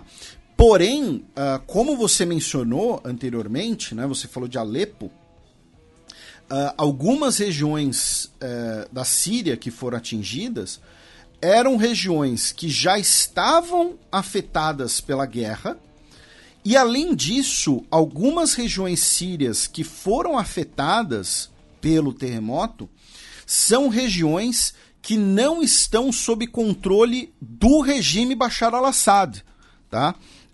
São regiões que estão sob controle ou da oposição apoiada pela Turquia, justamente, ou sob controle, inclusive, de grupos curdos, tá? Uh, e que aí você vai ter um, um cenário né, muito mais complicado de, de receber uh, auxílio, de receber ajuda. Uh, em relação aos curdos especificamente, tá? É, eu pedi ajuda para nossa querida Florência, né, que estuda a, a, a questão curda no, no seu mestrado, no seu doutorado, já participou do xadrez herbal aqui. Ela que é que é do Uruguai, mas é, é, é brasileira. É, referência da fronteira. uh, e ela uh, mandou, por exemplo, pra gente, depois os links vão estar tá no site do, do, do xadrez herbal, tá? Ela nos mandou, eu pedi para ela, né? Então ela gentilmente uh, foi atenciosa, é, duas associações curdas que estão recebendo doações internacionais. Tá? Uh, a maioria delas por PayPal. Tá? Uh, caso algum ouvinte nosso queira, possa contribuir, uh, caso uh, não tenha como PayPal e puder de alguma outra maneira, enfim, fica a cargo de cada um do nosso ouvinte. Então, a nossa querida Florência recomendou justamente o crescente vermelho é, curdo, tá? o crescente vermelho no Kurdistão, que é a Reiva SOR, H-E-Y-V-A, SOR, tá? Uh, do Kurdistão. É, eles são baseados na Europa, tá? Uh, porém, cooperam com as comunidades curdas em todos os países onde você tem a presença de curdos. Tá? Então, é, caso você queira e possa ajudar os curdos, tá? a gente está divulgando isso porque a gente não está nem aí para os sírios ou para a Turquia, não, repito.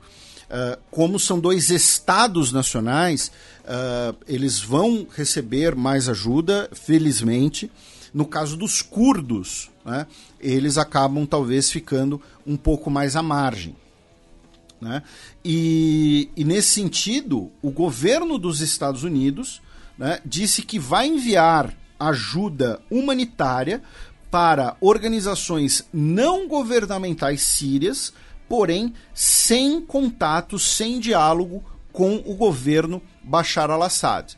Né? Então, é, é um momento que, novamente, é um momento excepcional e que talvez né, coubesse uma discussão sobre uh, as sanções dos Estados Unidos contra a Síria, né? Uh, quando eu digo discussão, não estou dizendo levantar todas as sanções, não estou falando mandar armas para a Síria, não tô... até porque o próprio Bashar al-Assad também pode se aproveitar do terremoto para outros propósitos, para fins mais cínicos. Tá? Isso é importante destacar. Porém, Uh, a Síria, por exemplo, ela tem recebido bem menos ajuda. Ela tem recebido muita ajuda da Rússia e do Irã, uh, especialmente pelo do governo Bashar al-Assad. Então, assim, o que hoje ocorre é principalmente o Irã e a Rússia estão enviando material, estão enviando apoio às regiões controladas pelo Bashar al-Assad e as regiões controladas pela oposição vão receber ajuda muito provavelmente via essas organizações não governamentais, é, é, é, via Estados Unidos e alguns outros países. Tá? Uh, Israel mandou ajuda para a Turquia, uh, sabe assim, se vocês dá para achar lista, sabe? O Kirguistão mandou ajuda, Malásia mandou ajuda, Moldova mandou ajuda, sabe? Mas no caso da Síria, né, uh, essa discussão sobre o fato de que o Estado, o Estado sírio reconhecido internacionalmente Uh, melhor dizendo, né, de maior reconhecimento internacional, não controla todo o país. Você tem a questão das sanções, né, que afetam o país. Você tem a questão de que boa parte dos países mais ricos não tem uh, relações com o governo Bashar al-Assad. Então, como vai ser o amparo às pessoas na Síria? Embora o número de vítimas seja menor, as condições né, de reconstrução, as condições posteriores, talvez elas fiquem mais complicadas e também com menos auxílio internacional. Aí, meu caro Matias, né, feita essa, essa pequena contextualização sobre o terremoto, sobre algumas questões conectadas, a gente vai passar brevemente por algumas outras notícias da região do Oriente Médio, né, começando pela Palestina, com duas notícias. A primeira delas é que uh, o exército israelense uh, realizou uma operação em Jericó no início da semana. Né? Jericó, que é uma das cidades é, continua, mais antigas, continuamente habitadas da humanidade. É a mesma Jericó da Bíblia, tá, gente? Caso né, alguém. Da, da música, quem é crente com certeza já cantou Vem com Josué lutar em Jericó. É, eu nunca cantei é. isso porque eu fui católico. Essa, é. eu, não, essa eu não conheço.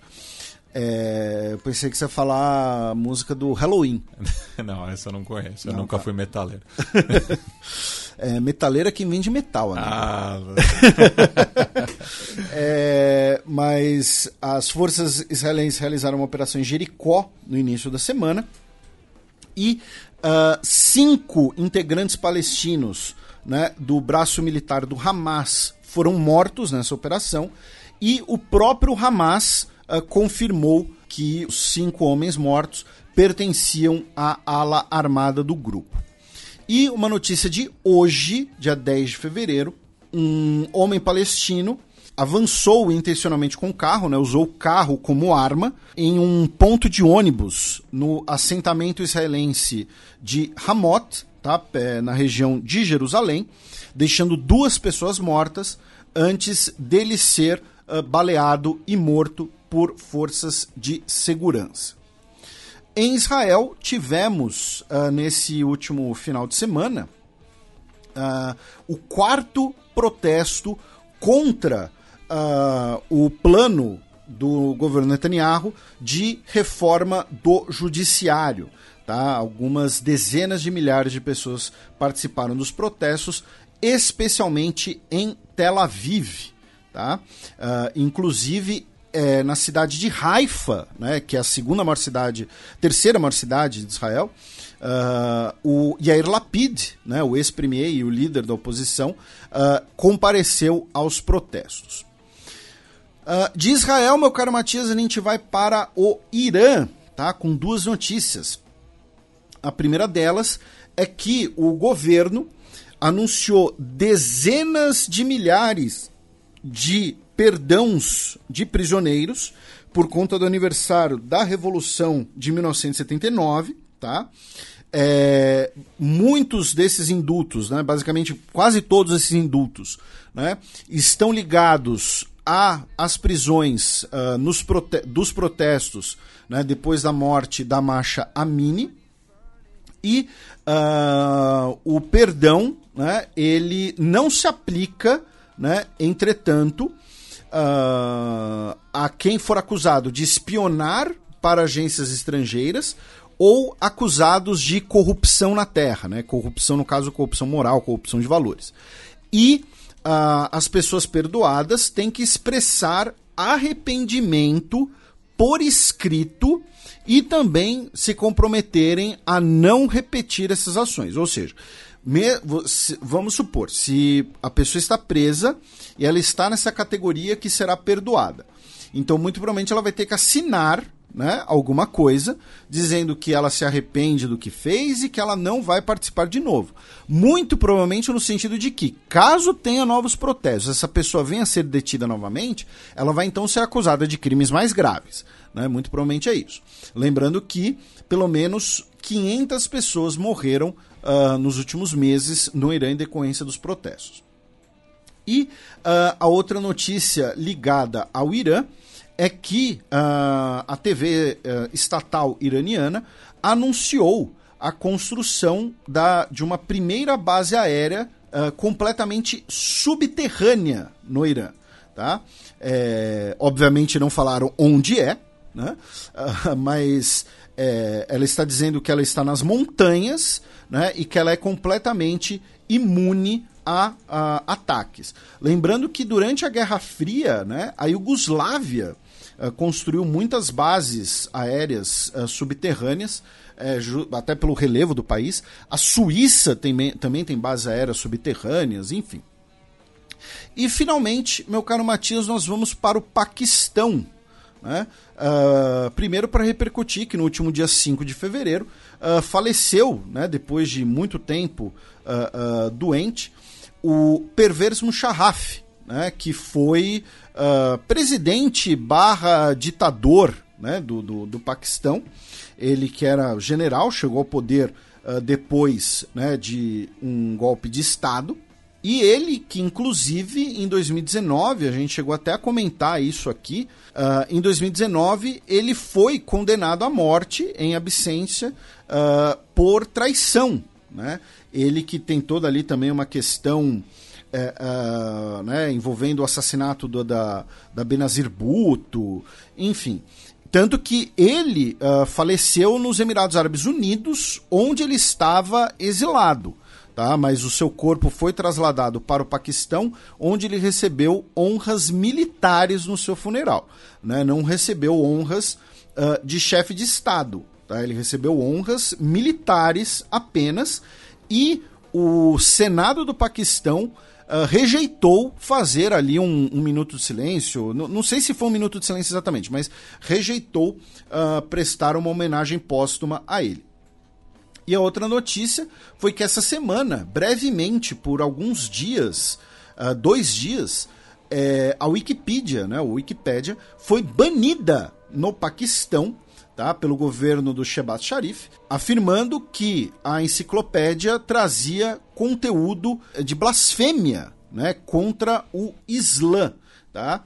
É, e aí uh, restauraram, né, dizendo que é, vão apenas restringir o acesso a alguns conteúdos que o governo tenha objeção. Bem, passemos agora para o cheque, no qual eu e Felipe daremos uma volta pela bacia do Pacífico, incluindo a visita do presidente Lula aos Estados Unidos.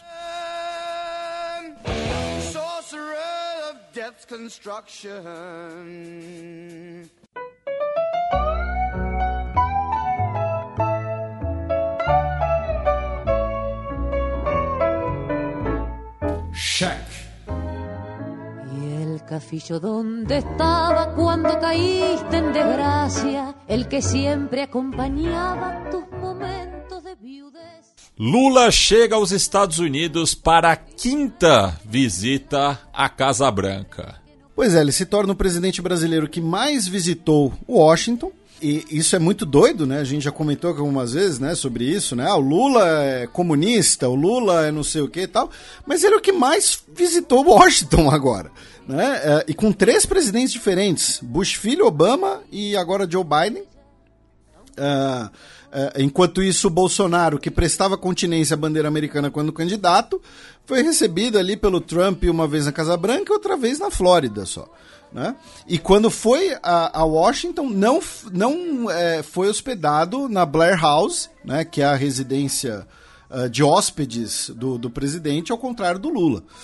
Né? Então ainda tem essa. Então, assim, é muito curiosa esse, esse choque de imagens. A gente já falou aqui do. Não, e, e, curioso também, né? Porque você citou três presidentes, um republicano e dois democratas, com qual o Lula tinha relações próximas. Né? Isso, o que ele tinha melhor relações era o republicano, justamente. É. A gente já falou aqui várias vezes da competição de churrasco. É. Para quem não sabe, o Lula e o Bush filho fizeram competição de qual churrasco era melhor, brasileiro ou texano. Tá lá, é, uma, teve uma rodada lá e uma rodada aqui na Grande do Torto. Uh, inclusive, dá, dá, até. É que, como foi antes da internet, né? Assim, antes da internet se difundir muito, as imagens são um pouco mais difíceis de achar.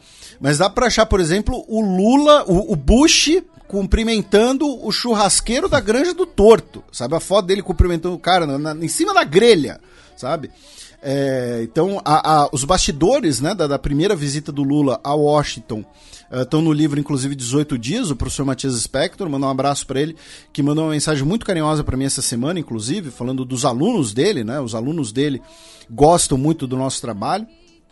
É, então, mandar um, meus pêsames pro, pro professor Matias Spector. Uh, então, vamos lá. Né? Lula, encontro Lula, Joe Biden. Tá? Nesse momento se encontra... tiveram reunião agora há pouco, a gente ainda não tem nota oficial, tá? Mas assim, uma coisa que é muito importante de destacar desse encontro, que acho que tem, muito, tem sido muito pouco comentado, é que é um encontro que visa é, fortalecer a imagem, o discurso de democracia. Tá? Para o Biden é se encontrar com o presidente eleito do, do país com a segunda maior população do continente americano, é se encontrar com um presidente que é uma liderança global, tá? Você pode odiar o Lula, você pode achar que o Lula é ladrão, você pode achar, você pode achar muitas coisas negativas em relação ao Lula, mas é inegável que ele é uma liderança global, ele é uma personalidade internacional com alcance gigantesco. Inclusive, por falar em odiar o Lula, o Ted Cruz é, tweetou, né? Que é, nada mal para um chavista é, não arrependido. Pois é, então, então, você vê que ele ainda teve que elogiar, né? É. Nada mal tal. É, é, Ted Cruz, eu, eu, eu, não gostaria de ser elogiado pelo Ted Cruz, mas tudo bem. É, então, assim, o, pro Joe Biden, né? Então você tem essa ideia de. E, e, e o que acontece? O Lula teve a eleição mais apertada, usando o termo da moda, né, mais polarizada né, da história brasileira contra o Bolsonaro que, era, que, que é uma figura que era vista como muito próxima do Donald Trump. Nós tivemos né, os eventos em Brasília, em janeiro de 2023, que muitas vezes são espelhados com os eventos do Capitólio em janeiro de 2021. Não vamos entrar aqui na discussão o que, é que tem em comum, o que, é que tem de diferente. Mas o bolsonarismo carece de originalidade. pois é. Então, assim, pro Joe Biden é receber o cara que fala, ó, oh, nós estamos aqui com a favor da democracia, coisa que ele falou inclusive no State of the Union, né, que a gente vai falar daqui a pouco aqui nesse, aqui nesse bloco ainda. É, de olha, né, a democracia tem que ser valorizada. Então o cara foi eleito democraticamente, vou recebê-lo. Pro lado do Lula, por sua vez, é a ideia de que, olha, estão dizendo, ah, fraude, a urna eletrônica, o Xandão interferiu tal. Então, Beleza, mas o Joe Biden, o presidente da maior economia, maior potência militar do mundo, está me recebendo como igual na casa dele. Literalmente, na Casa Branca. Está sendo a terceira, né? Na, na, na prática, a segunda, mas é a terceira viagem ao exterior do Lula. Eu digo na prática a segunda porque ele foi para Argentina, depois para Uruguai, né? Mas o, ele passou no Uruguai na volta da Argentina. Então era como se fosse uma viagem com duas paradas. É, então, assim. Porque Montevideo e Buenos Aires é logo ali, né? É, tem, tem, tem o Buquebus. É. Se bem que o Buquebus, você já falou, esse, é, é, é marca, né? É, o Buquebus é, é, é marca, marca, é. nome privado. É ferry, né? O ferry boat. Então, ma manda jabá, o Buquebus. Mas, então assim, a primeira coisa é essa, a ideia de, olha, legitimar o governo Lula e o governo Biden se colocar como um defensor da democracia, tanto para o mundo, e claro, isso é uma imagem, né? A gente sabe muito bem que democracia é algo muito conveniente quando necessário para os Estados Unidos, e também para a porta de dentro, para falar, olha, o Trump tentou fazer isso aqui, tentaram fazer isso no Brasil, a gente não vai aceitar, nem aqui e nem lá. Tá? Então, primeiro é isso, essa ideia de, de democracia de legitimação. Segundo, é muito interessante olhar uh, a delegação do Lula, né? Porque a delegação do Lula foi a, a primeira dama, né? A Janja, né? Inclusive há quem prefira chamar o presidente de Janjo, né? O Mauro Vieira, ministro de Relações Exteriores, motivos óbvios. O Celso Amorim. O Celso Amorim como assessor, é. Né? assessor especial. O Fernando Haddad, ministro da Fazenda, para termos econômicos. A Marina Silva, ministra de Meio Ambiente e Mudanças Climáticas, também motivos óbvios, e a Aniele Franco, ministra de Igualdade Racial. Num que mom... inclusive se encontrou com a Alexandra Ocasio-Cortez. Isso, o Lula também, né? O Lula postou foto com o Bernie Sanders também. Enfim, é que como as coisas estão ocorrendo nesse momento, tá, gente? Então às vezes fica difícil a gente acompanhar tudo.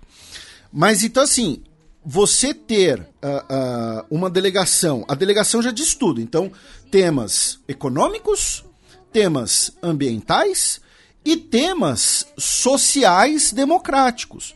Né? Ainda mantém a ideia de, de uma discussão sobre democracia. Você levar a ministra da Igualdade Racial para os Estados Unidos no momento em que você está discutindo sobre uh, o legado do Black Lives Matter, né? tivemos, infelizmente, o, os eventos em janeiro desse ano, uh, em que você está discutindo questões como uh, policiamento, todo esse tipo de coisa, em que você tem uma vice-presidente que também vem de uma minoria, irmã de uma ex-vereadora assassinada por um crime político no Brasil, né? Tudo isso acaba dando um recado muito claro sobre essa visita. E que eu acho impressionante como algumas pessoas na imprensa não viram esses recados, porque não discutiram isso. Ficaram nas discussões de mais básicas, não básicas, né, mas mais óbvias, como por exemplo questão ambiental. Em relação à questão ambiental, né, o presidente Lula propôs ao Joe Biden né, uma espécie de governança global em relação ao clima. Tá? Ou seja, ali a ideia de criar um mecanismo ou uma organização né, que tenha poder de obrigar os países a acatar decisões na área climática, ou seja, dar um, um deixar a COP né, mais parruda, né? Digamos assim. O, e Felipe, só é, retomando um pouco a questão da Aniele Franco, né? que também fez parte da, da agenda oficial uma visita ao National Museum of African American History and Culture, que fica justamente em Washington. Que é um museu que eu tenho muita vontade de ir um dia, inclusive. Uh, e, e, em Washington tem esse e o Smithsonian. São dois museus que eu quero muito ir em Washington. É, e segundo a Patrícia Campos Melo e o Thiago Amanso, que estão reportando de Washington para a Folha de São Paulo, a reunião inicial, as portas fechadas entre Lula e Biden, durou mais que o dobro do tempo previsto, tá? É... Onde a gente ainda não sabe exatamente o que eles debateram, né? A portas fechadas. Inicialmente, né, a Jill Biden, né, a primeira-dama dos Estados Unidos, se encontraria, tam, também teria uma reunião com a Janja, mas isso foi cancelado, tá? Porque a Jill Biden não estaria se sentindo bem. A Janja, então, fez um tour pela Casa Branca e, e, e pelos jardins da, da, da Casa Branca, inclusive. Voltando aqui à questão do clima o Lula fez essa proposta de uma governança climática global, e aí é uma janela muito específica, porque assim, vamos lembrar, os Estados Unidos, nos últimos 30 anos, passa longe de ser o país mais comprometido com questões climáticas do mundo, muito longe. Os Estados Unidos, inclusive, é o país que per capita mais polui no mundo. Tá? É aquela coisa, com estatística você pode falar qualquer coisa. Então você pode dizer que o país que mais polui é a China, você pode dizer que o país que mais polui é os Estados Unidos. Um é em números absolutos, outro é em números per capita junto com a questão do clima, também tem muita expectativa de, de um anúncio de uma adesão formal dos Estados Unidos ao Fundo Amazônia, tá? ou seja, investimento direto dos Estados Unidos uh, para o Fundo Amazônia.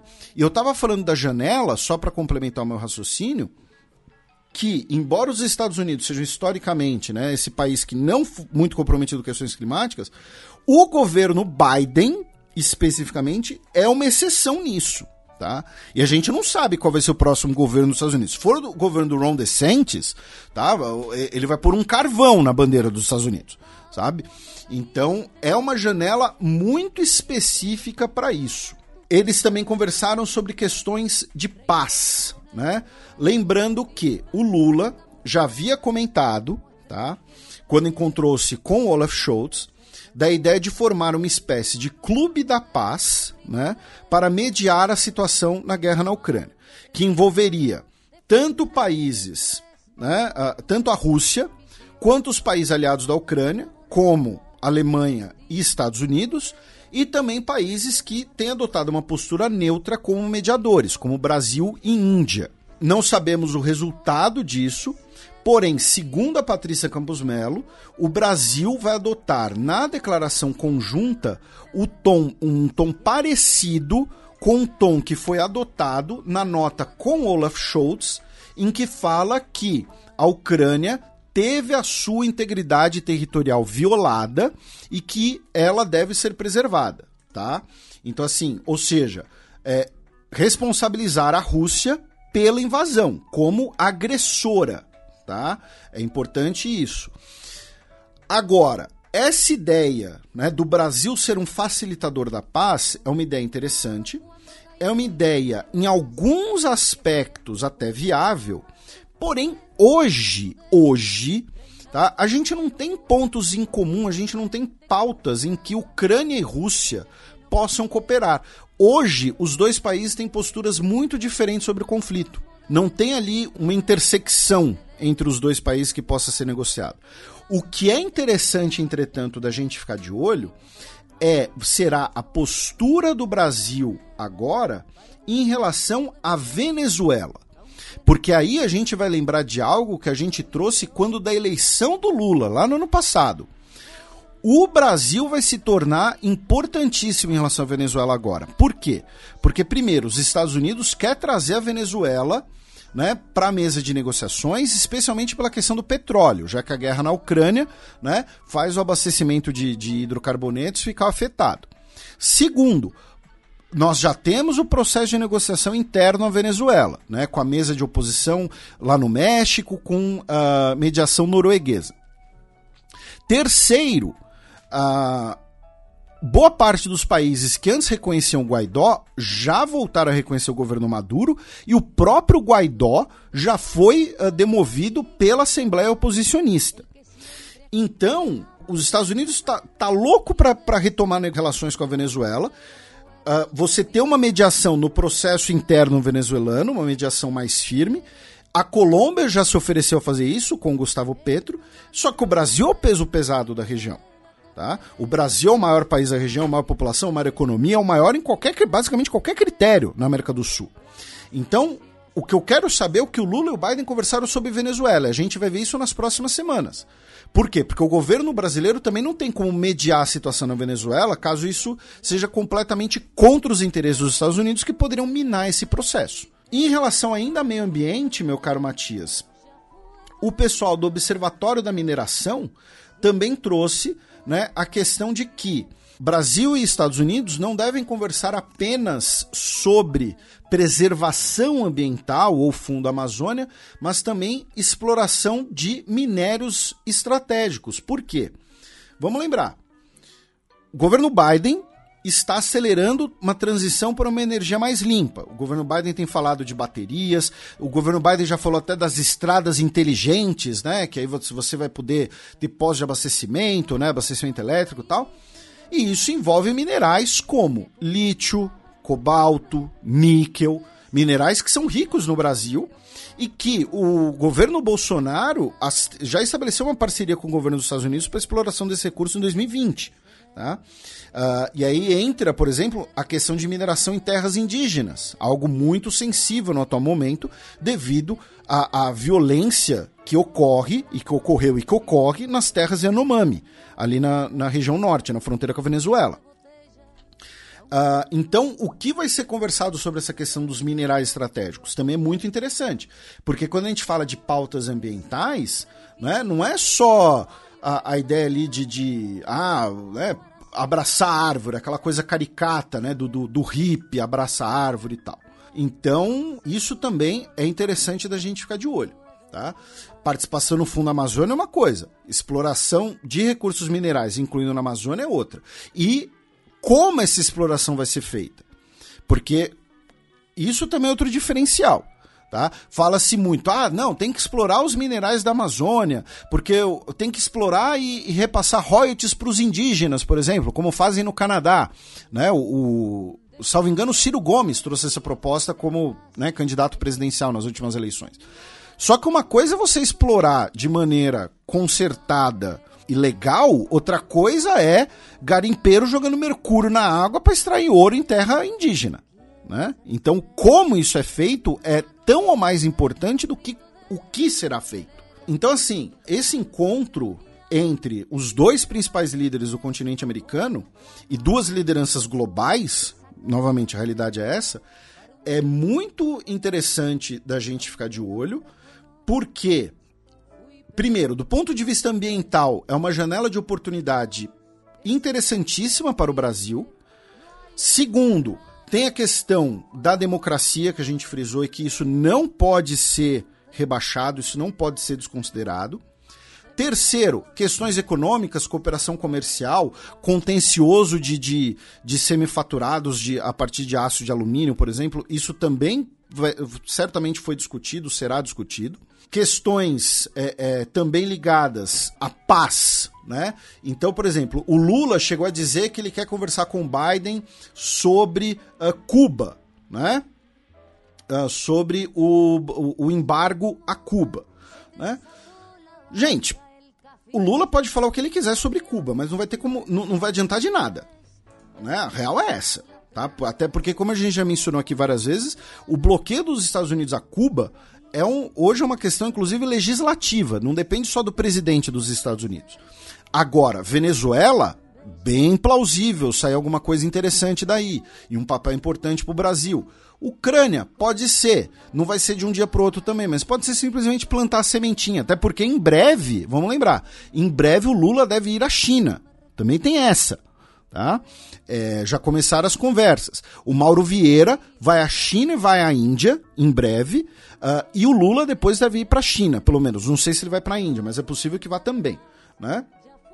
Uh, então, o papel do Brasil como mediador na região e como um mediador de paz também vai ser algo certamente muito discutido, muito interessante. Tá? É, é... Então, repito, infelizmente, enquanto a gente grava, a gente ainda não tem uh, uma nota para saber exatamente de tudo que foi discutido, tá? Mas a própria composição da delegação né, já deixa claro né, uh, como será isso. E também vai ser interessante o fato de que uh, em 2024, né, ou seja, no governo Lula, também conhecido como ano que vem, nós vamos ter os 200 anos das relações entre os dois países. Né? Então, uh, a visita de hoje, que é uma visita de um dia, basicamente, né? Ela também pode preparar, por exemplo. Porque pela agenda oficial do presidente Lula, ele já retorna ao Brasil amanhã. Exatamente. É, presidente Lula não, Janjo. é, brincadeiras à parte, uh, ano que vem teremos os 200 anos dessas relações. Então é você preparar uma visita de Estado, por exemplo, né, mais longa, mais aprofundada, com mais pompa, mais circunstâncias, também pode fazer parte dessas conversas. É, infelizmente, essa semana, né, as relações Brasil-Angola foram prejudicadas, porque você disse que estava torcendo para a Tina no Big Brother e ela foi eliminada. Porque eu sei que, na verdade, você estava rugando praga, porque Não. você é torcedor do Dr. Fred Nicásio. Eu sou que nem o Chico Barney, eu nunca erro um vencedor do BBB. Você é moderador da fanpage do, do, do Dr. France, é, é, é, Frederico Nicásio. Tá? Não queria expor isso.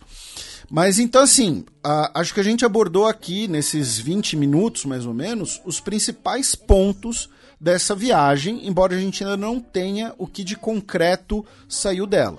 Mas, né, democracia, questão ambiental, Venezuela, paz no geral, vamos dizer, né? Questões sociais, quando eu digo questão ambiental, né, suas várias facetas que a gente explicou, são algumas das coisas para a gente ficar de olho que acho que são muito importantes, porque, novamente, aí o que eu quero frisar é a janela de oportunidade é muito estreita tanto pelo fato do governo Biden ser um governo aparentemente disposto a cooperar com esses temas, quanto pelo fato de que, aí entra o que a gente comentou semanas atrás, o governo Lula, pelos eventos de janeiro, né, pela, pela, pela, pelo quebra-quebra em Brasília, pela destruição, pela invasão dos bolsonaristas aos palácios, vai ter Uh, um amparo internacional, uma, solidar uma solidariedade internacional muito mais intensa nessas semanas. Né? Ele vai ser recebido ali com mais, mais atenção nesse momento.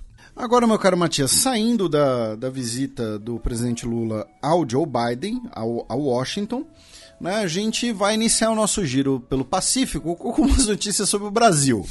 Porque a gente precisava roubar no roteiro. Às vezes é. a gente tem que fazer dessas, né? Então, o Lula estava lá, a gente pôs notícias de Brasil no Giro do Pacífico. Uh, segundo a coluna da Mônica Bergamo, né? Uh, aciona o caps lock aí. É, o, o, o, embaixador uh, do Irã no Brasil pediu uma audiência com o Geraldo Alckmin, né, que é vice-presidente da República e também ministro da Indústria e Comércio. Né? É importante lembrar, o Geraldo Alckmin ele tem, né, ele não é apenas vice-presidente. uh, para falar da possível compra pelo Irã de 40 aviões de passageiros né, da Embraer para uh, o Irã. Né, um, uma negociação que chegou a ocorrer antes, uh, segundo novamente a Mônica Bergamo, e que foi suspensa em 2016 com a chegada do Trump ao poder nos Estados Unidos e o medo de sanções. Tá? Também nessa questão de Brasil e Irã, uh, segundo o Ricardo la Coleta, né, uh, o governo brasileiro vetou tá, uma solicitação feita pelo Irã para que uh, embarcações iranianas, embarcações da Marinha Iraniana, tá, atracassem no Rio de Janeiro em visita oficial né, nessa semana agora, enquanto o Lula está nos Estados Unidos. Tá? É, o veto foi motivado é, pelo fato de que poderia soar como uma provocação, já que ó, enquanto o Lula está nos Estados Unidos, dois navios da Marinha Iraniana chegam no Rio de Janeiro. Então, o Brasil já havia autorizado o atracamento de embarcações iranianas em janeiro, tá? Então, agora foi uma questão de data, principalmente.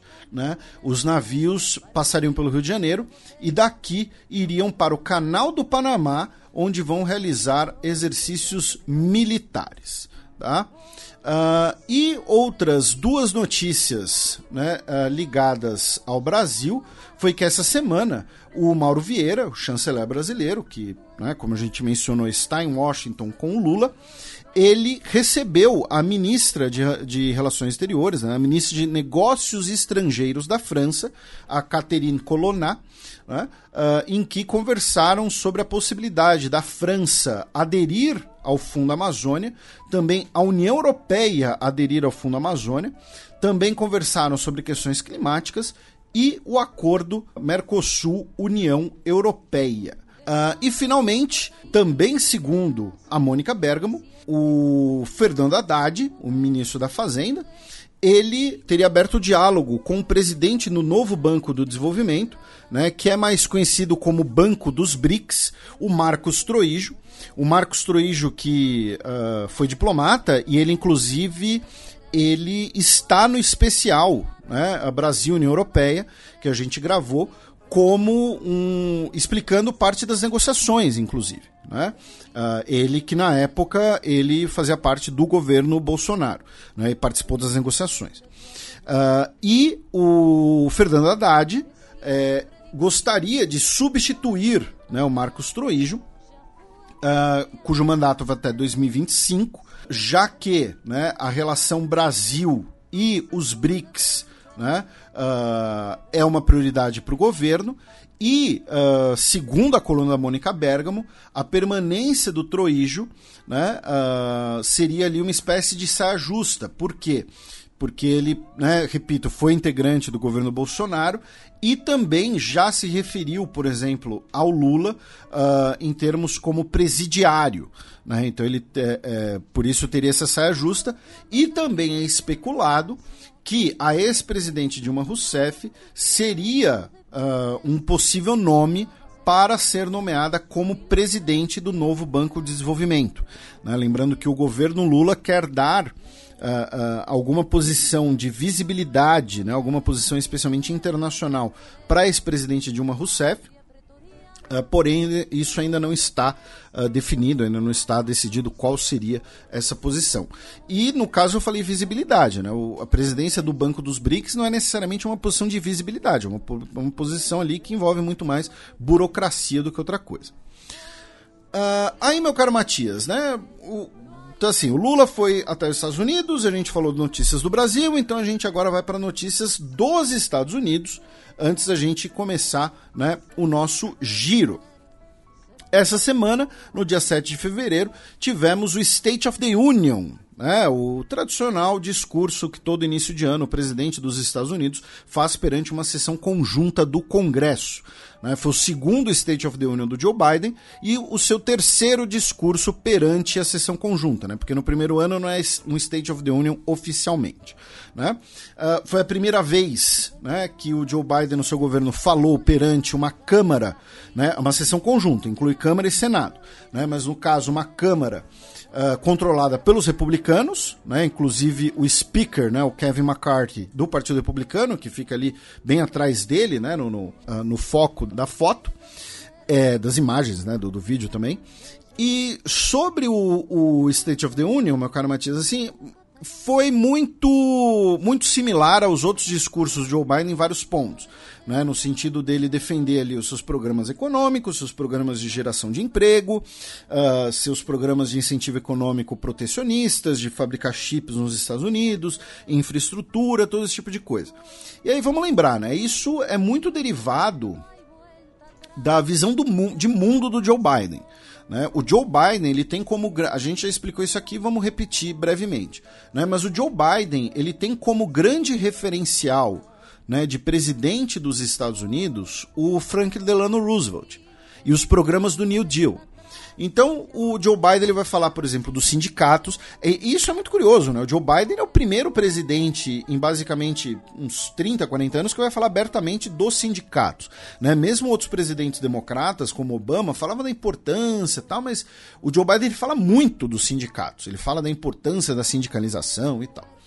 Uh, programas de infraestrutura, melhoria da, das condições da classe média trabalhadora nos Estados Unidos, questão de taxação de grandes fortunas. Né? Então, por exemplo, ele mencionou que uh, no último ano, né, uh, 55 das maiores empresas do país tiveram juntas 40 bilhões de dólares de lucros e não pagaram nada de imposto de renda federal.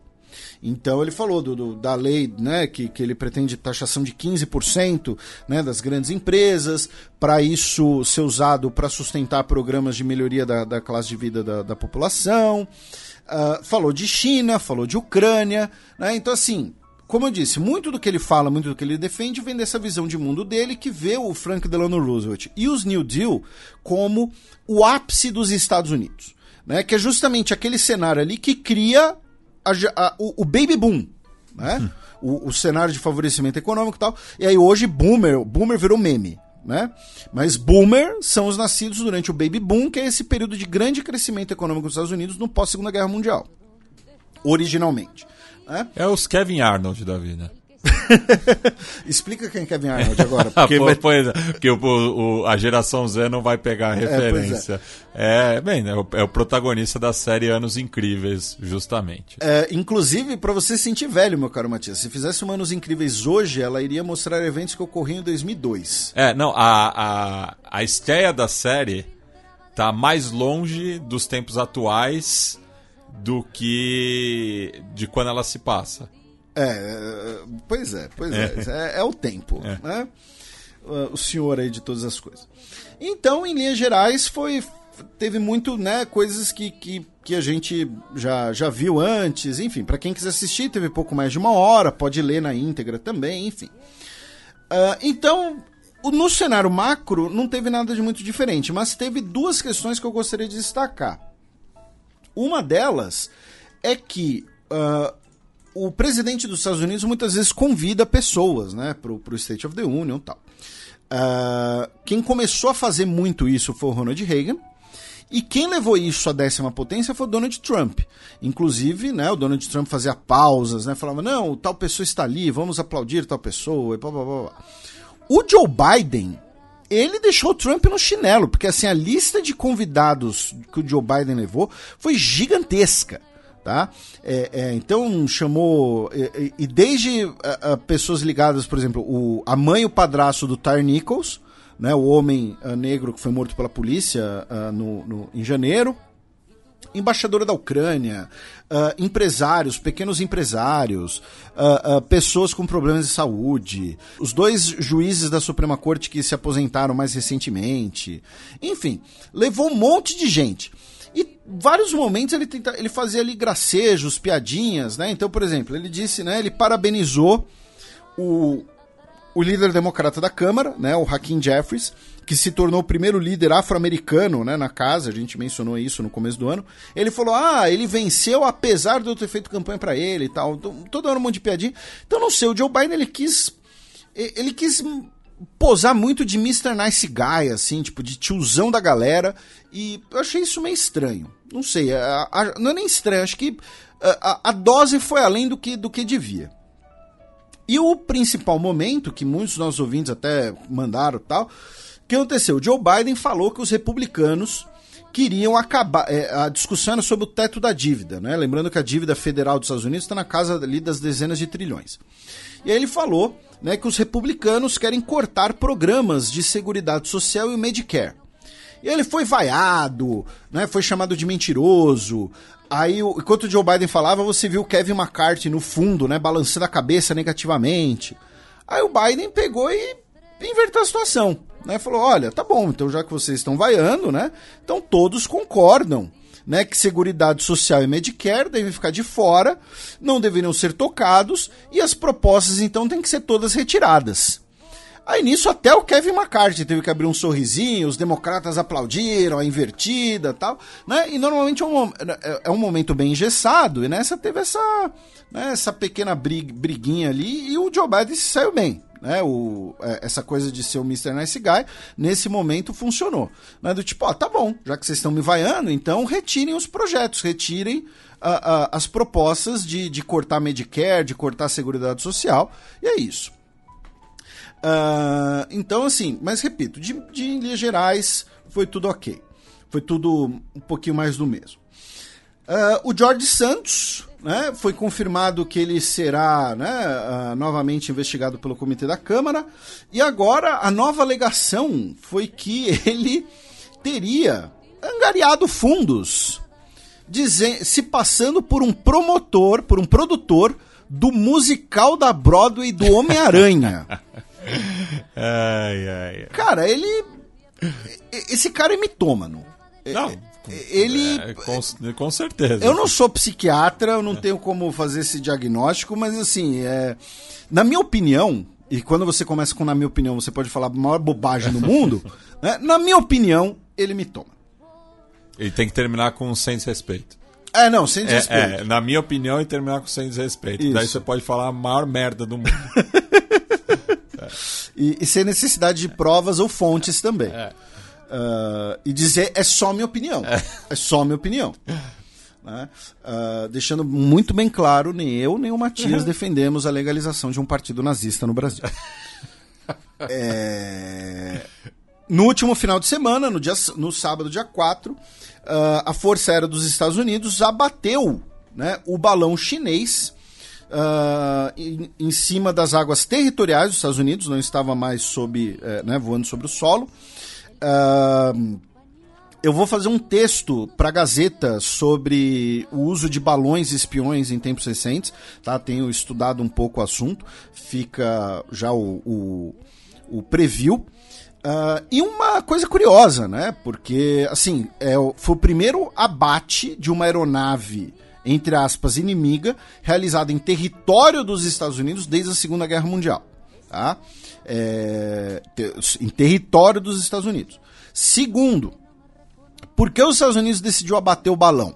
Para pegar os destroços e analisar, né, gente? Não foi porque, ah, vamos brincar de abater balão. Né? E terceiro, foi o primeiro abate realizado por um caça F-22 e para quem ficou surpreso, né, tal, uh, abate de balões era muito comum durante a Primeira Guerra Mundial, tá, gente? Inclusive, né, todo mundo já ouviu falar no termo AS, mas também existia o termo Balloon Buster né, que era o cara que abateu mais de cinco balões. Né? O Asa é se você abater mais de cinco aeronaves inimigas. Se você abater mais de cinco balões, você era um balloon buster. Inclusive, um dos mais famosos da Primeira Guerra Mundial era dos Estados Unidos, o Frank Luke, uh, do Arizona. Uh, enfim, o abate do balão fez com que né, a China né, disse que isso prejudicou seriamente as relações diplomáticas entre os dois países, porque o artefato era civil e destinado a pesquisas meteorológicas. Né, e que a China se opõe firmemente a essa decisão. Tá? Lembrando que a China confirmou a propriedade do balão e a Marinha dos Estados Unidos uh, publicou imagens né, deles recolhendo os destroços. Né, porque, repito, a intenção era essa: era bater o negócio para recolher os destroços e analisar os equipamentos. Ah, eles querem analisar os equipamentos porque os Estados Unidos não têm tecnologia igual? Não, não é isso é analisar os equipamentos para saber o que aquele equipamento estava fazendo. Então, ó, ele estava pesquisando, ele estava detectando, sei lá, bandas de infravermelho. Então, o que ele pode ter detectado a partir disso? É, ele estava tirando foto. O que ele pode ter feito a partir disso? E por aí vai. Falando em relação Estados Unidos-China, a Disney tirou mais um episódio dos Simpsons da sua plataforma de streaming em Hong Kong, tá? Um episódio chamado One Angry Lisa, que uh, traz referências a é, trabalhos forçados na China. Tá? É o segundo episódio da temporada 34 e eu não assisti porque acho que depois da 20, 20 e pouco. Nossa, você foi até nada. longe. Eu, eu, eu, parei acho que na 15. Tá, você. Você é, você é Roots. Não, você é, não, não. não gosto, que, gosto de Simpsons antigos. Não, pra, porque para mim o, o, grande baque foi quando mudaram o, o dublador do Homer no, na versão português BR. É, porque o Valdir Santana ele é. ficou doente, né? Sim, foi uma, não foi uma decisão comercial. Né? Uh... Ele que era o dublador antigo do Ed Murphy também. Eu sempre falo isso, dá para você sacar isso muito bem no Príncipe em Nova York, quando o personagem do Ed Murphy fala: Eu tenho um encontro com Lisa! Meu Deus, é. que imitação sensacional. É. Né? Uh, o, o, Valdir Santana, que inclusive, é, infelizmente, faleceu né, há alguns anos atrás. É... Também em relação aos Estados Unidos, a, Filar a Filarmônica de Nova York anunciou o Gustavo Dudamel, né, o maestro venezuelano, uh, considerado ali um, um grande uh, fruto né, dos programas culturais do Hugo Chaves, né, ele agora será o maestro da Filarmônica de Nova York, ele que antes estava em Los Angeles, né, e tem o mesmo nome do ex-goleiro venezuelano, que de vez em quando batia uns pênaltis, e que era o goleiro do uh, do time colombiano no 1999, do Deportivo Cali, quando o Palmeiras foi campeão da Libertadores. Apenas um comentário clubista. Ele treinou o Galo recentemente. Também, treinou né? o Galo recentemente e não deixou saudades em é, Belo Horizonte. Não. Aproveitando a sua menção ao Galo, mandar um grande abraço uh, para o nosso querido Guilherme Casarões, que fez aniversário essa semana. Uh, a gente brinca aqui como tem inter internacionalistas torcedores do Galo. Né? Uma intersecção curiosa. Uh, o governo dos Estados Unidos decidiu conceder cidadania a dois veteranos do exército que foram, entre aspas, por engano, deportados para o México.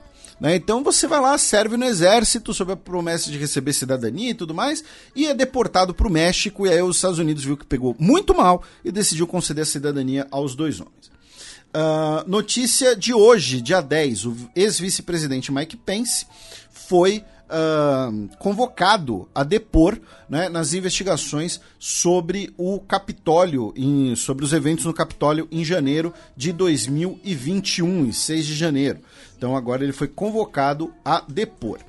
E no próximo dia 21 de fevereiro, na outra terça-feira, nós teremos uh, uma eleição né, especial no quarto distrito da Virgínia, já que Uh, o ex-deputado uh, democrata Donald McCain faleceu no último novembro né, uh, de câncer, então teremos uma eleição para definir seu substituto. Muito provavelmente a candidata democrata Jennifer McClellan vai ser eleita.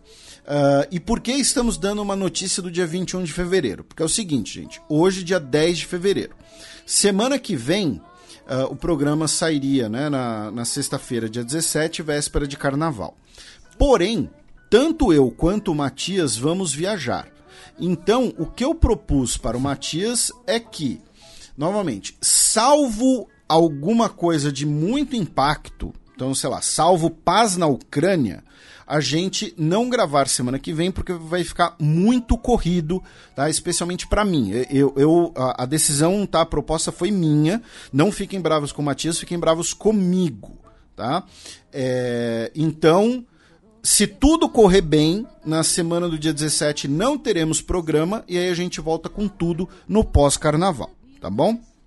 E aí, ah, mas Felipe, o que, que eu vou ouvir no carnaval? Você pode ouvir programas antigos, você pode ouvir o repertório, nosso podcast de entrevistas, você pode ouvir Fronteiras Invisíveis do Futebol, nosso podcast de história, você pode ouvir outros podcasts aqui da casa da Central 3, tem o Medo e Delírio em Brasília, tem o Lado B do Rio, tem o Trivela, tem, enfim... Tem, o, o Trivela, não... se vocês estiverem com saudade da minha voz, podem me ouvir no Trivela. Ah, você tá no Trivela? Eu tô no Trivela. O, o, o Trivela comentou o Mundial de Clubes? Sim. Ah, tá.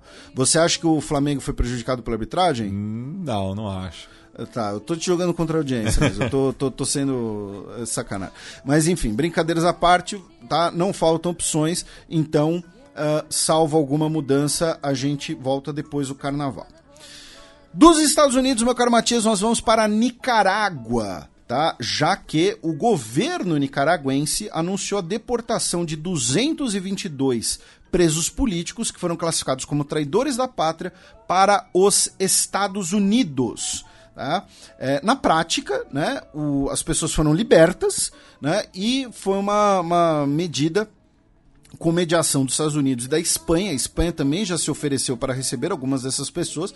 Né? Você sempre brinca que muito, né, o destino de muitos exilados políticos latino-americanos é a Espanha. E uh, essas pessoas então foram deportadas para os Estados Unidos como parte dessas negociações e elas podem perder a nacionalidade nicaragüense tá? É, pela decisão do governo. A questão é claro, é uma medida completamente excepcional, completamente é, é excepcional no caso assim é, é absurda mesmo e, e, assim qualquer governo que vier depois do governo Ortega vai restaurar a nacionalidade dessas pessoas de tão absurda que é essa decisão, né? Mas de qualquer jeito como parte das negociações essas pessoas foram deportadas para os Estados Unidos. Da Nicarágua, meu caro Matias, nós vamos para o Equador, tá? onde o governo Guilherme Lasso se tornou um governo zumbi. Tá? Por quê? Uh, lembrando, as próximas eleições presidenciais no Equador serão em 2025. Tá? Uh, e no Equador, o Guilherme Lasso, o presidente uh, de direita, a gente já comentava isso já tinha muito tempo, desde as eleições de 2021, na verdade. O Equador elegeu um presidente de, de, de direita de um partido pequeno, um partido criado ali em torno dele, né, o movimento Creo, né, de, de crença, e um parlamento de maioria de esquerda. Né? Uh, o maior partido do parlamento é o Revolução Cidadana, que é o antigo Compromisso Social do Rafael Correa, e o segundo maior partido é o movimento Pachacutic, que uh, também é de esquerda, mas mais ligado às lideranças indígenas. Né? Então, o... E cujo candidato Iaco Pérez é, foi o terceiro mais votado, justamente. Então, o governo Laço uh, uh, não conseguia aprovar nada no Congresso. E aí, o que o governo Laço então decidiu, né? como a gente explicou em programas anteriores, olha, vamos promover um referendo já que o Congresso não aprova, a gente vai direto né, pro, uh, uh, pro referendo para mostrar então o apoio da população. Isso vai ser né, melhor, e aí a gente explicou aqui também. Isso serviria supostamente para mostrar força né, é, é, perante a população, perante o Congresso, né, de falar: olha, o Congresso está na mão da esquerda, mas a população aprova o Guilherme Lasso. A população aprova as medidas do Guilherme Lasso. No programa passado, né, nós explicamos quais eram as oito perguntas do referendo constitucional. Uh, a gente não vai passar por todas elas em detalhes de novo, até porque o que aconteceu? No programa passado, a gente mencionou que as pesquisas apontavam que as oito perguntas seriam aprovadas. As duas mais apertadas seriam as perguntas que envolviam né, o Conselho de Participação Popular, que era visto ali como uma, uma herança do Rafael Correa, alguma coisa assim. E contrariando todas as pesquisas, o governo do Equador, governo Laço, foi derrotado nas oito perguntas, meu caro Matias. Tá? Nas oito perguntas. Então, assim, é, é, a, a margem mais apertada foi na primeira pergunta, em que 51% votou contra. Tá? A primeira pergunta era aquela que autorizaria o governo equatoriano a extraditar cidadãos equatorianos por crimes transnacionais, como tráfico de drogas. As perguntas do Conselho. Do conselho... Que é a grande questão nacional é, do momento. Isso, a gente já falou que várias, são centenas de mortes ligadas a conflitos entre facções, as, as rebeliões nos presídios, enfim. E as perguntas sobre o, o Conselho de Participação Popular foram rejeitadas com mais de 57%. Tá? A participação do eleitorado ficou na casa dos 45% no referendo, que é uma participação bem menor do que nas eleições presidenciais, por exemplo. Então, assim, o governo Guilherme Lasso não apenas não conseguiu aprovar as perguntas, mas também não conseguiu fazer as pessoas irem votar, tá? Então, assim, foi uma derrota é, é, é, foi, assim, foi de 8 a 0, sabe? É um, um jogo de futebol de 8 a 0. Não, e, e eu tinha é, comentado no programa passado também, né, sobre é, que essa poderia ser a vigésima é, Constituição do Equador, sendo que a atual Constituição, né, que foi é, aprovada no primeiro governo Rafael Correa, ela vai completar 15 anos em outubro.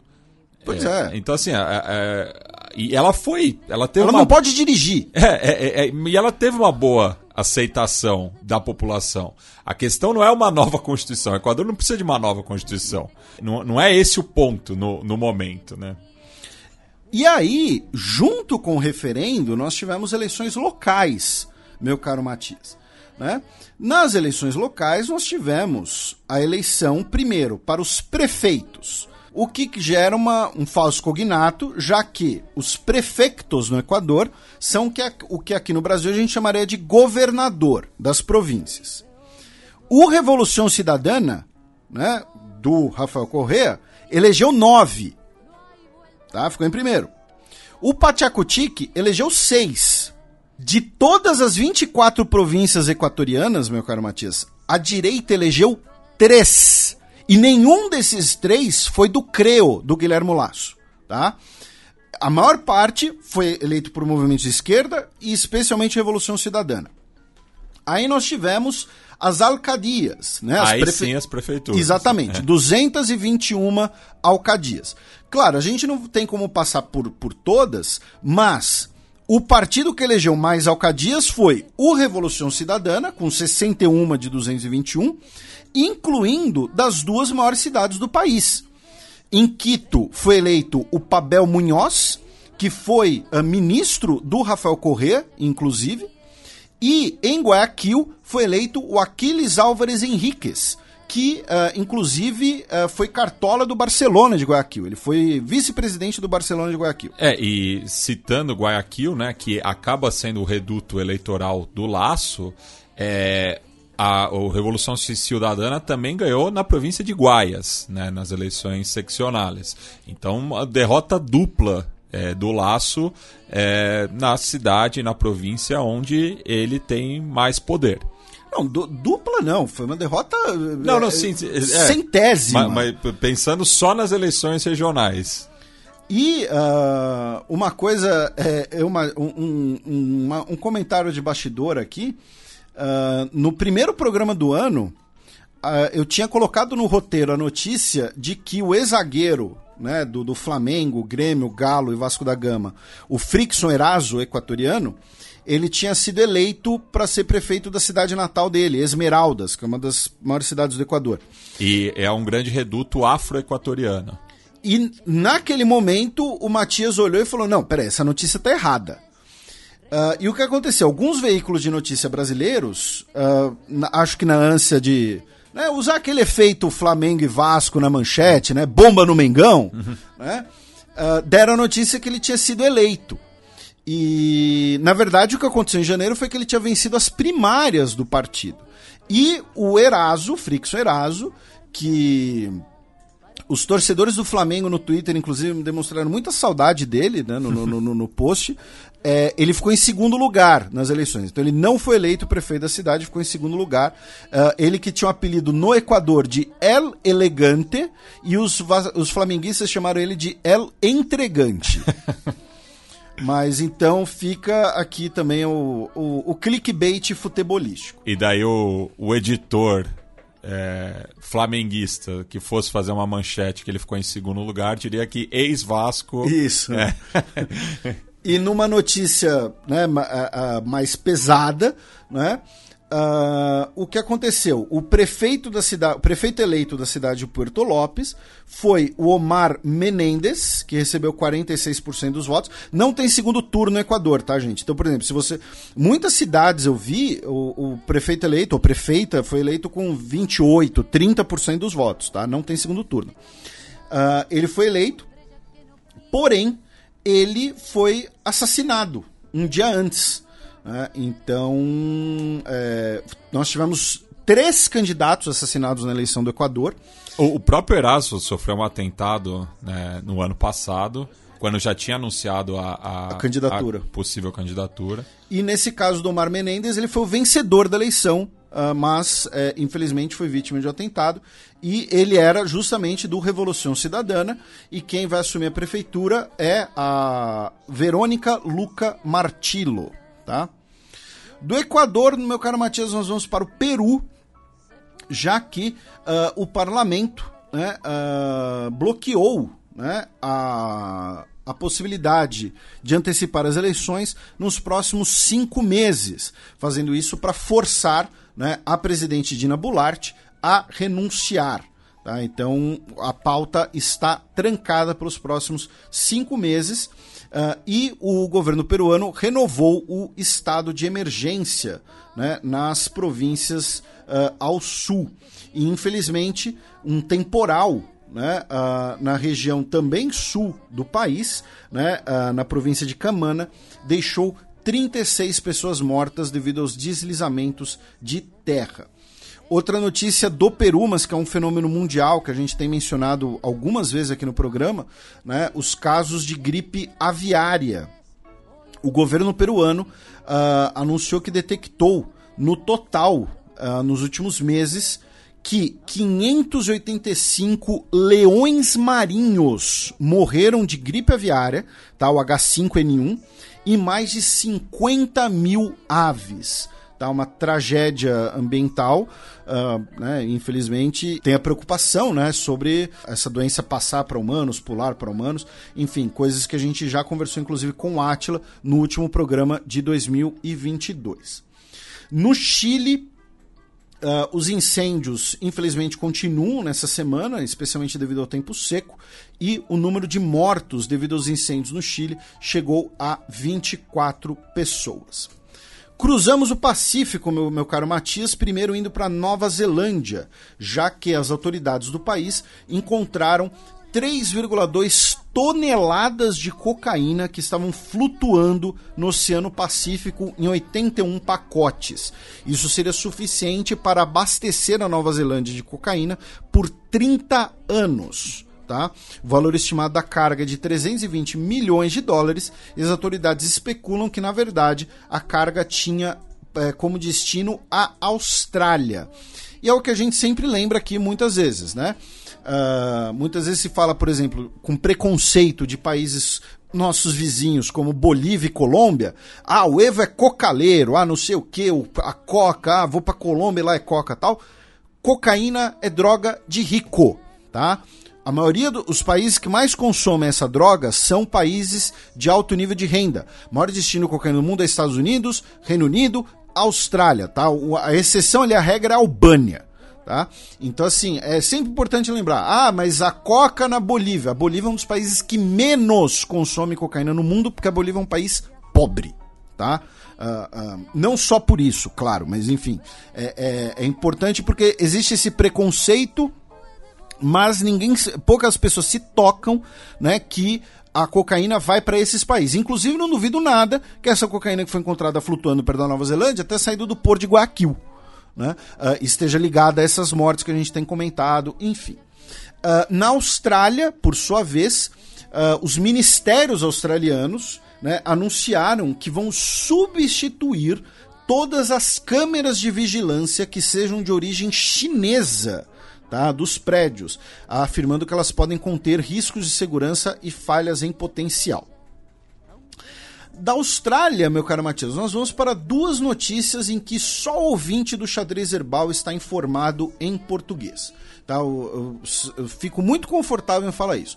Primeira delas é, nós vamos para a Ilha Salomão, um local que a gente sempre comenta dessa disputa de influência entre Estados Unidos e China, porque o que acontece? O ex-governador, o ex-primeiro-ministro né, da província de Malaita, o Daniel Suidani, que a gente já mencionou ele aqui no programa, a gente deve ser o único lugar no mundo que mencionou o Daniel Suidani, que era o governador pró-Taiwan que durante a pandemia de coronavírus, só refrescando a memória dos nossos ouvintes, aquele governador que durante a pandemia, ele não queria aceitar insumos chineses, ele queria ter relações com Taiwan. Né, e criticou o fato das Ilhas Salomão terem trocado a representação chinesa. E lembrando que a maioria dos países que reconhecem Taiwan como a representante chinesa são da região do, da Oceania. Exatamente. Uh, e o Paraguai. e o Paraguai. E antes era Nicarágua. Isso, alguns países da América Central, é. né? Uh, e o Daniel Suidani, ele foi sofreu um voto de desconfiança. E muitas pessoas falaram que foi um voto de desconfiança né, no, no parlamento regional, uh, movido por interesses chineses, que teria tido ali um. Né, um teria sido algo meio, meio mequetrefe e, e, e tudo mais. E uh, logo depois do anúncio do, do voto de desconfiança contra ele, que foi aprovado de forma unânime, por quê? Porque o partido dele abandonou o voto, tá? Boicotaram o voto. Então acabou sendo aprovado de maneira unânime. Logo depois, nós tivemos protestos, tá? Contra, uh, na região de Malaita, né? Contra o impeachment, né? Contra o voto de desconfiança dele. E a outra notícia que só os nossos ouvintes estão informados é sobre o separatismo e os movimentos, movimentos independentistas papuásios. Por quê? Uh, um, um, avião tá? É, na região de Induga, que fica na Papua Indonésia, tá? então na parte ocidental da ilha. Uh, um avião, um aeroporto, foi atacado Uh, e o piloto e cinco passageiros foram tomados como reféns pelo movimento de independência de Papua, tá? que defende que a Papua Ocidental deve ter sua independência reconhecida. Né? Lembrando que tem alguns que querem a independência da Indonésia e outros que querem a separação da Indonésia e a fusão com a Papua Nova Guiné tomaram cinco passageiros e o piloto como reféns, e o piloto, que é um cidadão neozelandês chamado Philip Mark Mertens, ele está refém ainda, tá? Os, os passageiros foram libertos, porém o piloto ainda está sob refém. Era um avião da empresa Suzy Air, que é uma empresa regional uh, indonésia, tá? Uh, então, movimento papoásio, mais uma notícia em relação a isso. Em Hong Kong, o Supremo Tribunal né, do, do governo de Hong Kong afirmou que as pessoas não precisam mais fazer cirurgias de redesignação para uh, modificarem os seus documentos como pessoas trans, tá? Dizendo que esses obstáculos são inconstitucionais a alterações formais de documentação uh, dizendo, é, com a decisão destacando que a consequência é colocar pessoas no dilema de ter que decidir entre sofrer violências constantes ao seu direito de privacidade ou se submeter a cirurgias invasivas e medicamente desnecessárias, infringindo o direito delas à integridade do corpo. De lá, vamos para a Península Coreana, meu caro Matias, tá? Onde uma corte na Coreia do Sul deu ganho de causa a uma mulher vietnamita que teve a sua vila e sua família massacrada por soldados sul-coreanos durante a Guerra do Vietnã, tá? A Ningen Tin, Tan, ela perdeu sua família na vila de Pongni, na província do, da central do Vietnã, em 1968, em um massacre de 70 civis por tropas sul-coreanas. Tá? E ela vai receber uma indenização do governo da Coreia do Sul. Só que uma indenização de 24 mil dólares só. Tá? Lê a indenização 30 milhões de wons, né? Você, pô, 30 milhões de wons, ela vai, putz, dá uma indenização pela morte da sua família tal. Não, é 24 mil dólares. Por outro lado, é um precedente interessante, porque se for condenar estados que cometeram massacres contra civis, né, aí vai, vai sobrar pouca gente sem ter que pagar indenização. Uh, no ano passado, infelizmente, tivemos aquela tragédia no Halloween, em Seul, né, que deixou mais de 150 pessoas mortas, e por conta disso, né, o agora ex-ministro do interior, o Lee Sang-min, ele sofreu impeachment pelo parlamento da Coreia do Sul. Tá? Foi a primeira vez que um ministro da Coreia do Sul sofreu impeachment no parlamento. A primeira vez, pelo menos, desde a Constituição atual. O impeachment foi decretado por 179 a 109 num voto secreto, tá? Na Coreia do Norte, nós tivemos um desfile uh, militar né, para marcar os 75 anos do exército da Coreia do Norte né? Uh, com a presença do Kim Jong-un, claro, e da sua filha, que tem realizado diversas aparições públicas recentemente. E, como parte do desfile, as tropas sul-coreanas exibiram um número recorde de mísseis balísticos, incluindo uh, exemplares do uh, Hwansong 17, né, que é o míssil balístico que tem capacidade de atingir os Estados Unidos. Uma quinta-feira normal na Coreia do Norte. e da Península Coreana, nós vamos para o arquipélago do Japão, começando pelo fim de semana, quando Kishida Fumio uh, demitiu o seu ex-secretário de gabinete, o Arai Masayoshi, que uh, fez comentários homofóbicos é, e que foram capturados por uma agência de TV, dizendo que ele não gosta nem de olhar para casais do mesmo sexo, né? Uh, e o Premier disse que eles eram, uh, esses comentários eram inaceitáveis e incompatíveis com o seu governo. É, é, é, é, o tipo do caso que o cara só é afastado porque isso veio a público. É, a TV porque, pegou, né? Porque é, é, é uma situação. Um, um, um cara que com, comenta isso já fez em outras oportunidades. Ah, sim. É. O Bong Bong, né, o Ferdinand Marcos Júnior das Filipinas, realizou uma visita ao Japão, né, onde anunciaram um acordo de cooperação de segurança.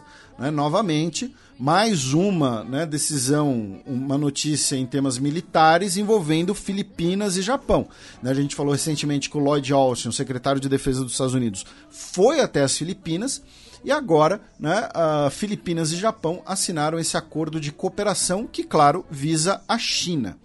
E finalmente, uh, um ouvinte nosso, infelizmente não vou me lembrar, não, não registrei aqui o nome, nos mandou né, a notícia de que a memória do Abe Shinzo vai ser publicada postumamente e que ela traria ali alguns comentários né, sobre o Donald Trump, sobre o Barack Obama, que prometem alguma repercussão.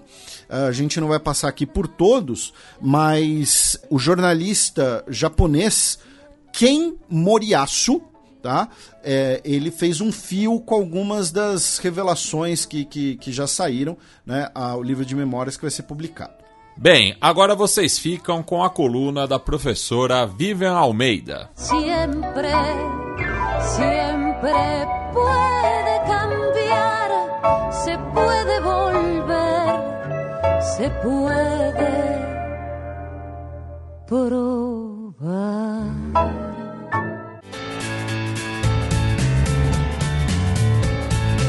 Gambito da Dama. Olá, pessoal. Espero que estejam todos bem. Hoje eu quero fazer uma espécie de continuação da coluna passada, adicionando uma camadinha aí de análise do GPT, que já é tão famoso quanto controverso. Mas eu acho que é, é super legal a gente falar, assim, esse é notoriamente um assunto que que eu gosto muito de falar, né, sobre o futuro do trabalho, sobre o futuro das relações sociais, sobre como a gente pode, de alguma forma, é, olhar para as transformações e ainda que seja um exercício quase inútil, né, porque as transformações elas vão é, mudando à medida que a gente vai avançando, mas que essa espécie de previsão nos auxilia a saber como que a gente se acomoda é, dentro de um mundo tão, tão dinâmico.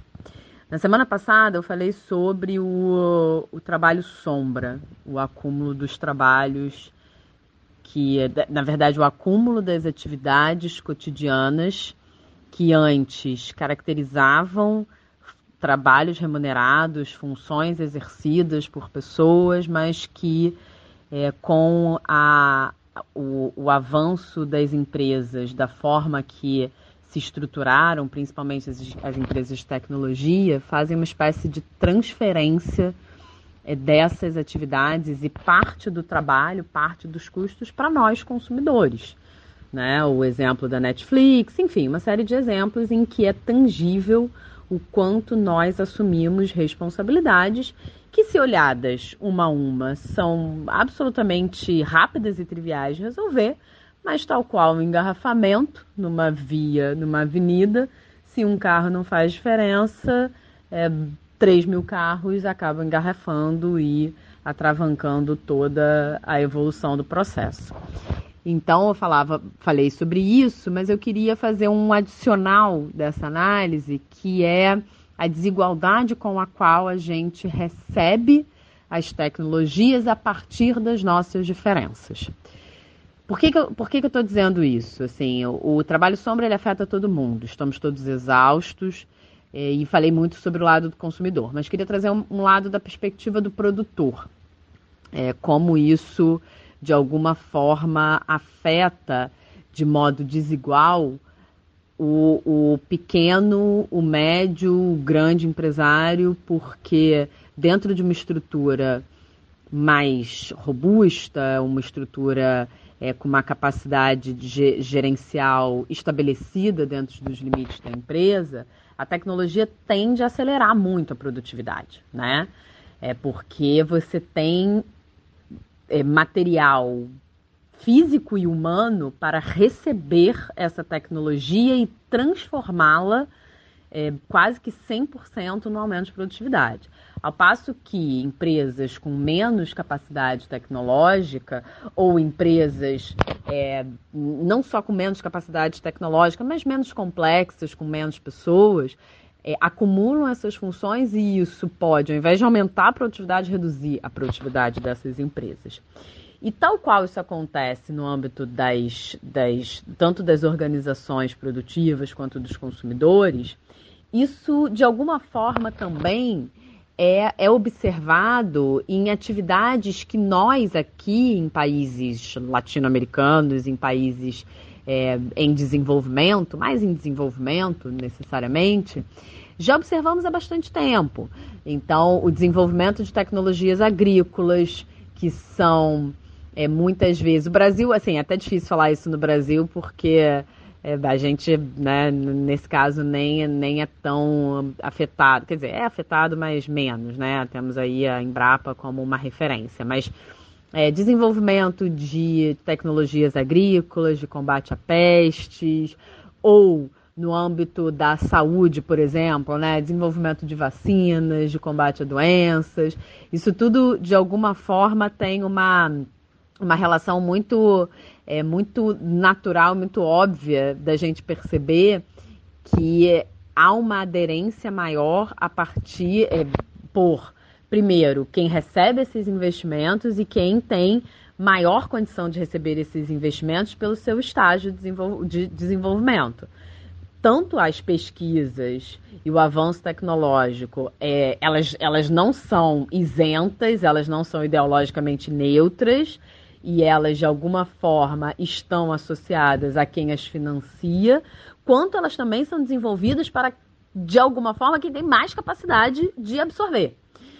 É, e isso faz com que, ainda que a gente possa, através né, da, do conhecimento, através aí do mercado de ideias, ser beneficiado pela tecnologia, ao mesmo tempo a gente, a gente não é de uma forma equânime, a gente não é de uma forma equitativa. E essa introdução toda, e eu falei que eu ia falar do GPT, que é uma revolução que tem acontecido no mundo, né? E muitas pessoas têm falado, é, né, tem usado, enfim, pelo menos nos chats que eu participo com professores, todo mundo fala muito sobre qual vai ser o futuro da educação, como que a gente vai é, se portar diante de um aplicativo que pode fazer, diante de uma inteligência artificial que pode revolucionar o trabalho, é, e, e, aí a, o perigo é. Na, na, na, perigo, perigo é tudo, né? Mas o que talvez esteja assustando muito é que, por mais que haja uma, uma velocidade maior na extinção dos empregos com menos nível de escolaridade, há também uma preocupação com aqueles empregos que são tipicamente é, é, de alto rendimento, de alta complexidade e, de, e, de, e que atingem profissionais com nível altíssimo de educação. Então, é, assim, grande parte dessa preocupação com o uso do GPT, ele está também associado ao, ao que eu falei no início, a forma como a gente usa e a forma como a gente absorve e reproduz conhecimento. Então, se obviamente há uma preocupação na questão do emprego, há também uma, uma evidente desigualdade entre a capacidade de usar, por exemplo, na elaboração de perguntas que se faça, na elaboração da complexidade de perguntas que se faça, quanto é, em como que isso pode aumentar a produtividade de profissionais que já atuam num nível mais complexo, ao passo que substituem por definitivo é, empregos com menos nível de escolaridade. E mais do que isso, assim, como, como você pensar num sistema educacional que já é um reprodutor louco de desigualdades, mundo afora, né? Assim, é importante a gente falar sobre isso. Isso não é, é específico no Brasil. O sistema educacional nos Estados Unidos é um reprodutor de desigualdade. É, né, eu falo dos Estados Unidos porque ainda se tem muito, acho que os ouvintes aqui menos, né? Mas ainda se tem muita ideia de de uma referência, de um benchmark em absolutamente tudo, é, mas como que a gente tem um mundo em que é, crianças, adolescentes, jovens estão sendo preparados para desenvolver perguntas cada vez mais complexas para uma inteligência artificial e mundos e, e, e crianças, adolescentes e jovens que não só é, tem uma iletracia digital, mas como também é, mal, mal, consegue, mal conseguem com, é, concluir o ensino com os requisitos básicos de uma formação de crianças, jovens e adolescentes na idade a que pertencem. É, e, portanto, assim, a, a, preocupação que aqui compartilho, que acho que, que tem relação com a coluna passada e tem muita relação com as preocupações já aqui, de alguma forma, manifestadas em inúmeras colunas, é que esse abismo ele vai ficando um pouco mais profundo, né? Ele, ele já existe, mas ele vai ficando é, um pouco mais profundo porque você está fazendo uma preparação diametralmente oposta, oposta né? É, enquanto você tem uma série de pessoas, uma série de profissionais, uma série de estudantes que está é, tentando sobreviver e está tentando entender todas as transformações que o mundo impõe e como que isso vai conseguir se transformar em renda, em salário, para que possa comer no dia, é, ao mesmo tempo você tem um preparo para domínio da inteligência artificial ao fim e ao cabo. Então, assim, eu acho que o GPT é uma, uma inovação disruptiva, é uma forma da gente é, perceber, sim, a substitutibilidade, inclusive de atividades mais complexas, de atividades de profissionais com alto nível educacional, mas é também, de alguma forma, é, um, uma sinalização de uma discussão sobre qual deve ser as nossas relações com o trabalho, qual deve ser uh, a, a, quais devem ser as nossas relações com o trabalho e como que a gente pode transformar a tecnologia que em tese é neutra, mas que é, impacta as nossas vidas de forma né, nada neutro, muito pelo contrário.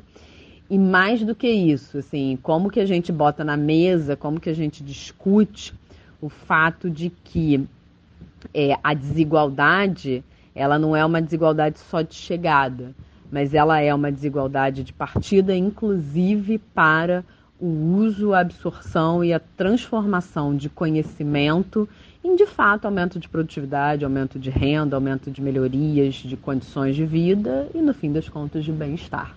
Eu acho que todos esses exemplos né, que eu trouxe na semana passada e hoje, é o preço sombra para consumidores e produtores, é, perdão, trabalho sombra para é, para consumidores, para a diferença entre pequenos, médios e grandes é, produtores, para é, o uso, por exemplo, o, o desenvolvimento de pesquisa é, e como é direcionado, em geral, para países mais desenvolvidos, seja no campo, seja na saúde, seja na educação, e, portanto, a absorção é, dessas, é, dessas novas tecnologias, dessas, dessas inovações, vai ser diferente, é, tanto, tanto pela capacidade de absorção quanto pelo próprio instrumento, né?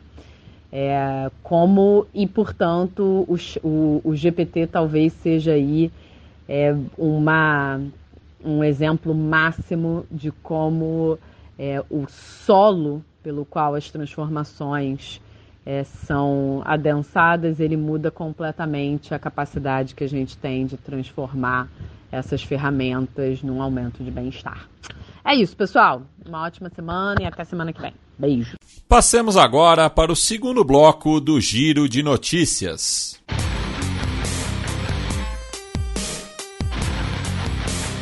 Giro de Notícias.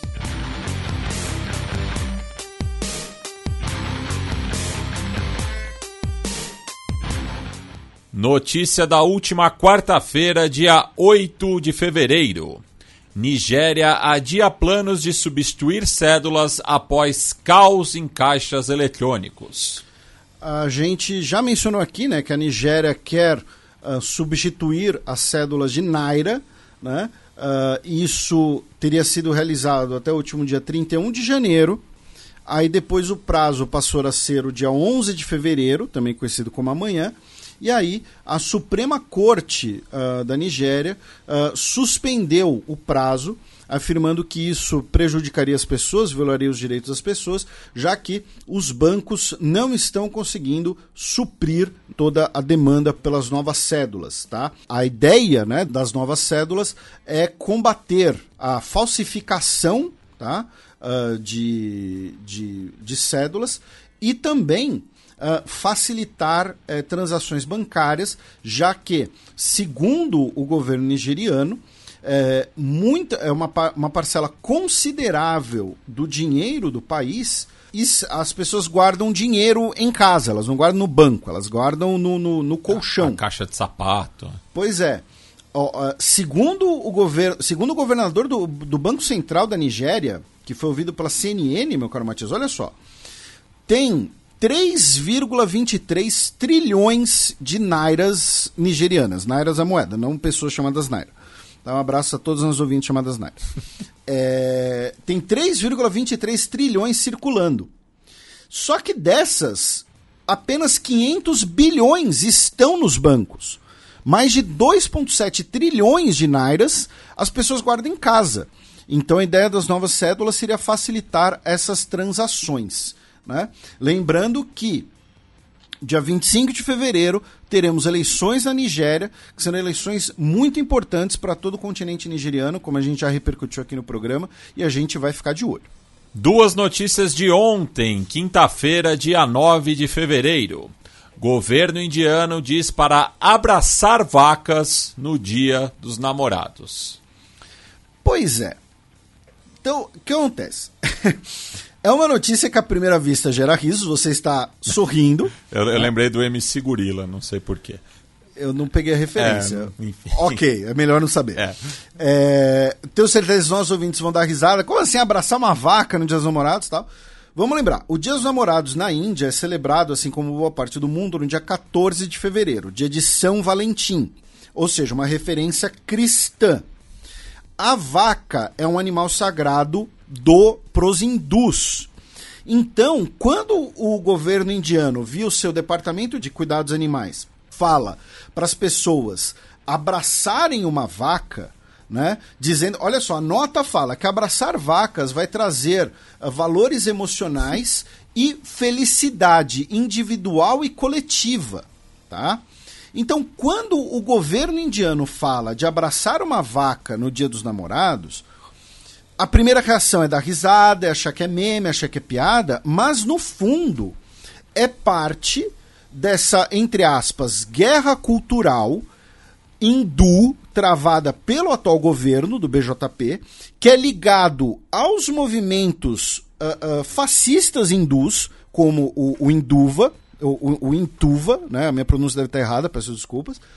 Então, assim, primeira vista é piada, mas é um, é um assunto bem mais sério, porque é basicamente fala, olha, né, sigam os preceitos hindus. Lembrando que, por exemplo, que na Índia nós temos grupos, milícias uh, uh, hindus que matam pessoas que consumirem vacas, carne bovina, mesmo que elas não sejam hindus. Tá? É, é, então, assim, a pessoa é muçulmana, ou seja, ela pode, pelo, pelo seu preceito religioso, consumir carne bovina e ela é agredida, ela é roubada e até mesmo morta por isso. Então, à primeira vista é piada, mas é, é uma notícia bem mais séria, bem mais complicada do que abraçar uma vaquinha bonitinha ali com a carinha fofinha. Governador acusa tropas da ONU de atingirem civis em ataque a comboio na República Democrática do Congo. Pois é, segundo o governador da região de Kanyarichunya, tá? oito civis teriam sido mortos por tropas da ONU após um ataque a um comboio. Tá? Segundo a, o pronunciamento da MONUSCO, o comboio, que era uh, acompanhado por soldados congoleses, tá? disparou tiros de alerta contra um ataque que foi realizado e três pessoas morreram. Tá? Então temos três é, e oito como essas possibilidades de mortes. E claro, a gente já comentou aqui sobre protestos contra a presença da MONUSCO na República Democrática do Congo. Uh, e se isso for confirmado, né, e se for confirmado que eram civis mesmo, que eram pessoas, sei lá, que não eram rebeldes, não eram criminosos, nem nada disso, é uma notícia que pode ter uma influência bastante negativa. Bem, passemos agora para a premiação que não altera a cotação do Léo Moldávio, mas a gente gosta de tirar onda mesmo assim.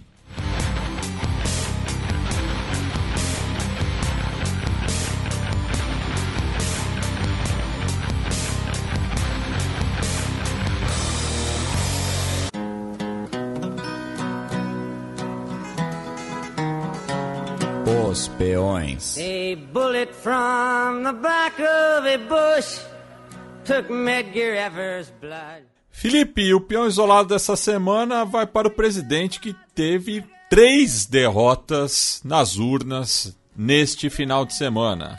Pois é, o peão isolado vai para o Guilherme Lasso, como a gente comentou, qual é o risco de virar um governo zumbi agora, né? Porque ele não manda em mais nada. Ele é o presidente, mas o Congresso está contra ele, a população não votou a favor dele, uh, perdeu as principais eleições regionais. Então, assim, é claro, ele ainda é o presidente, é importante deixar isso claro, mas o Equador corre o risco de viver agora uma situação de impasse institucional muito parecida com o que estava afetando o Peru.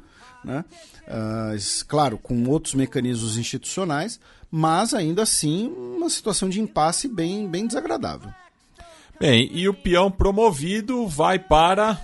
Como a gente às vezes faz né, em grandes uh, uh, tragédias, enfim, que comovem muitas pessoas, né, o peão promovido vai para ajuda humanitária, né, promovida especialmente por países uh, mais pobres, países como, né, a gente mencionou, países como Armênia, Palestina, uh, Kirguistão, próprio Brasil, né? então países que, uh, podendo ajudar, podendo contribuir de alguma maneira com a, a tragédia que se abateu sobre o, a, a, Turquia e a Síria, né, estão cooperando e novamente exortar aí todos os voluntários que estão indo para lá também.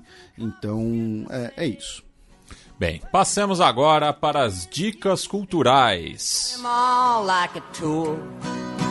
He's taught in his school from the start by the rule that the laws are with him to protect his white skin, to keep up his hate, so he never thinks straight about the shape that he's in. So it ain't him to blame, he's only a pawn in their game.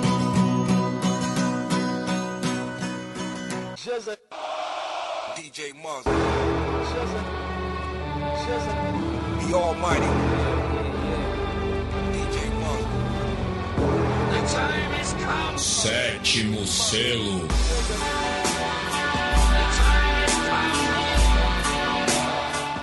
Felipe, qual que é a boa para os nossos ouvintes? Então, meu caro Matias, hoje, dia 10 de fevereiro, faleceu né, o diretor britânico uh, Hugh Hudson, ele que uh, foi o diretor né, do, do filme premiado, um dos filmes mais conhecidos e com uma das músicas mais conhecidas, né, a música do Vangelis, uh, o Carruagens de Fogo, né, que a gente já mencionou aqui justamente quando da morte do Vangelis.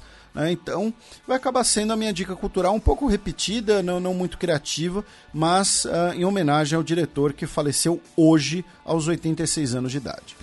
Bem, e eu tenho duas dicas, uma repetida e outra sobre um diretor falecido também, né? Já que hoje recebemos a notícia do falecimento do diretor espanhol Carlos Saura, cujo filme mais conhecido é Cria Cuervos, né? Que é um drama familiar que se passa em dois momentos históricos durante o franquismo, né?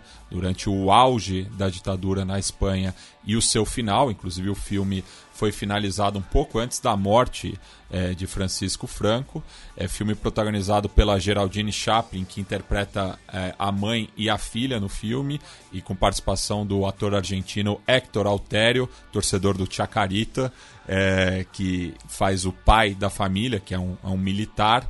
Enfim, um filme muito impactante, né? É, tem doses né, do, do, surrealismo, influenciado pela obra do Luiz Buñuel, é, e ficou conhecido mundialmente também pela música tema Porque Te Vas, interpretada pela cantora Jeanette. Né? Então, essa é a minha primeira dica, é, em homenagem ao Carlos Saura que nos deixou.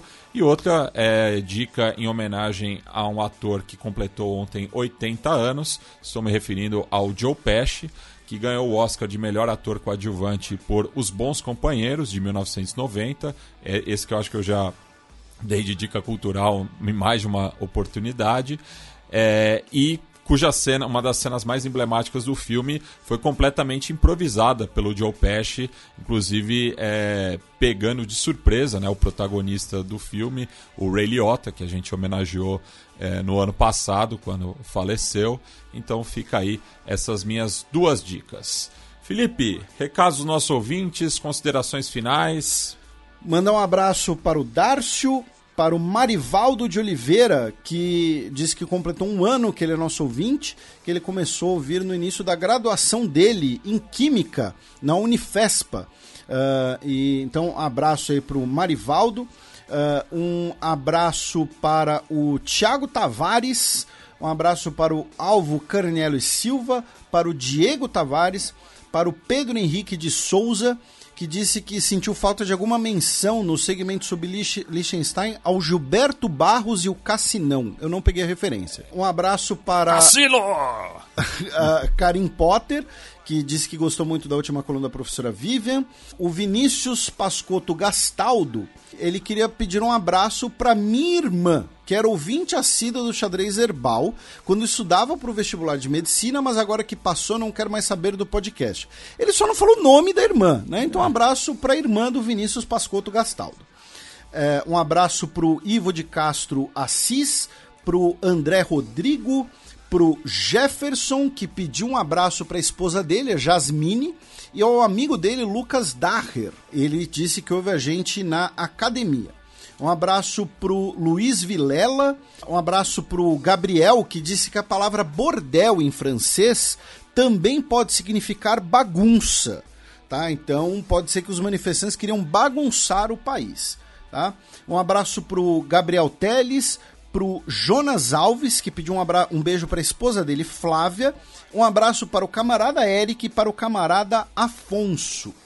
Um abraço para o Manuel Júnior, que fez um comentário bastante extenso ali sobre questões uh, ambientais, que são a tese de mestrado dele, tá?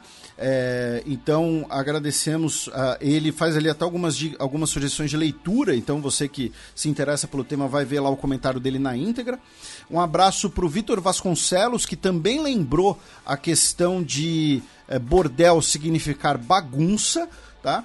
E pediu um abraço para o irmão dele, o Daniel Vasconcelos, ele que reside na Renânia do Norte, Westfália, tá? Um abraço para o Heitor pro Luiz PCF, que disse que o DeSantis não proibiu o ensino de uh, teoria crítica da raça nos colleges, ele proibiu no ensino médio. Tá?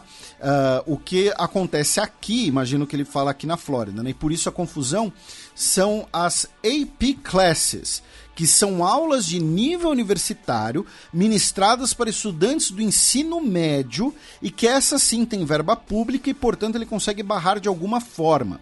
Longe de defender esse cara, só contextualizando para quem não entendeu como esse cara consegue legalmente implementar isso. Tá? Um abraço para o Álvaro, Álvaro Carniello e Silva, que disse que as coisas na França continuam pegando fogo, ele que é de Toulouse. Uh, o José Henrique Melman, que agradece o abraço rancoroso do Leonardo, tá?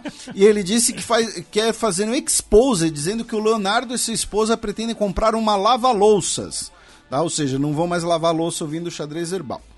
O André Zamora fez uma pequena errata também, dizendo que quatro pessoas morreram devido a chuvas na Nova Zelândia na semana passada. Ele disse que mora lá há seis anos e nunca tinha visto uma situação parecida como essa. Tá? Uh, e ele pediu um abraço para os amigos dele, Danilo e Rodrigo. E também um abraço para o José Eduardo Carneiro Barros.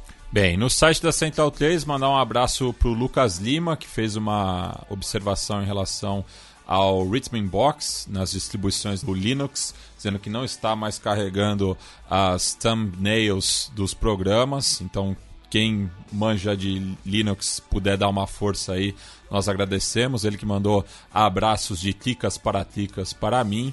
A nossa ouvinte de longa data, Silvia Tami, é, que apontou uma curiosidade sobre a colonização italiana na África, é, já que a escritora Marina Colassante, conhecida no Brasil pelos livros infantis, nasceu em 1937 na Eritreia, por isso é cidadã italiana, tendo imigrado para o Brasil depois da Segunda Guerra Mundial. É, o Luiz Eduardo da Conceição Santos também fez uma observação sobre é, a questão do bordel na França.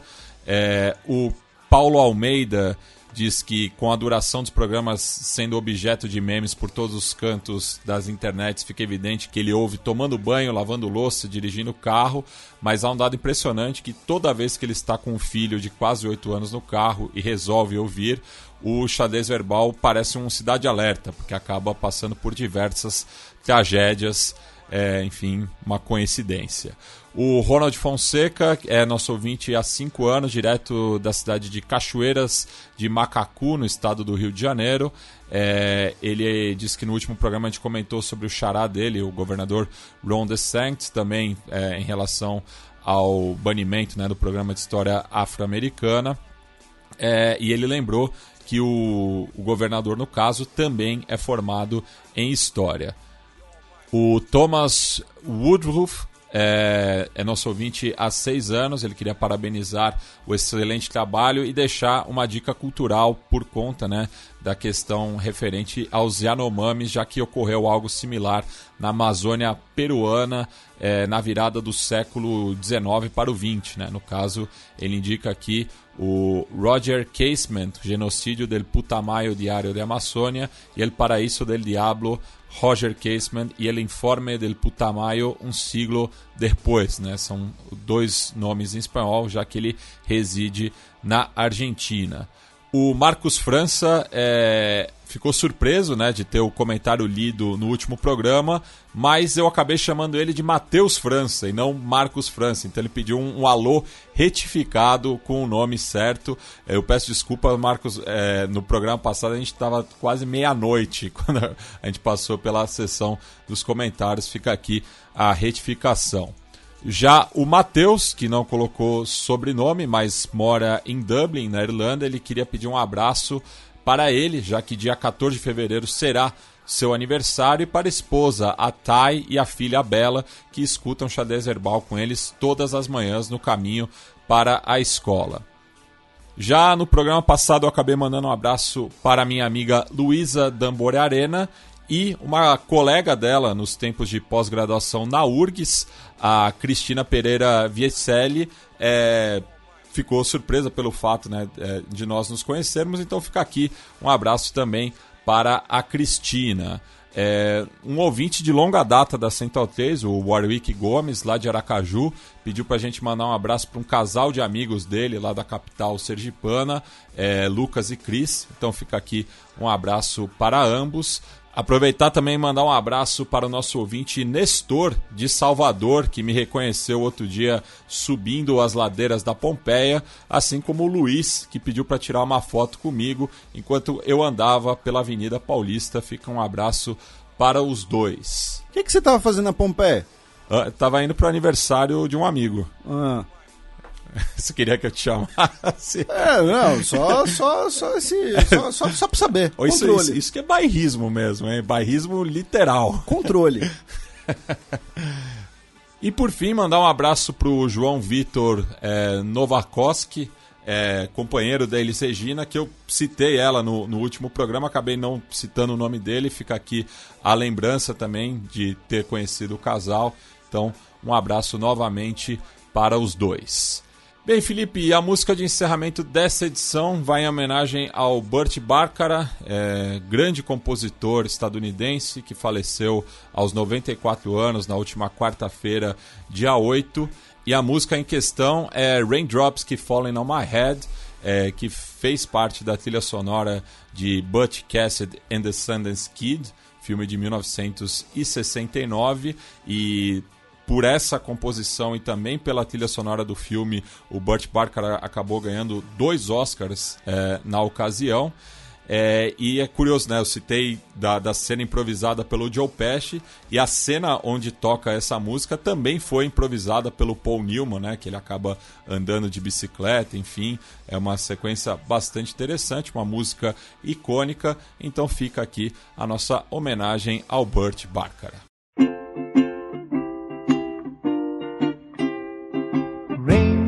Are falling on my head.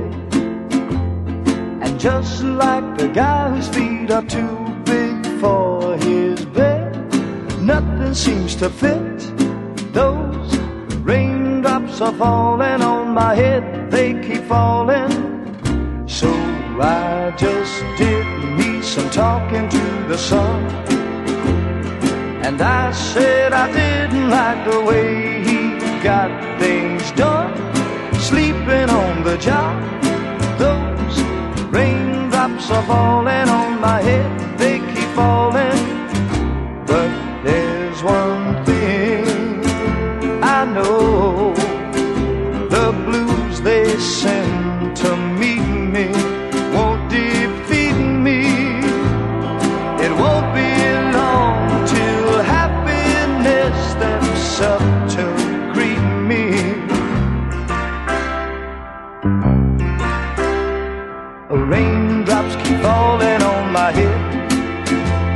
but that doesn't mean my eyes will soon be turning red.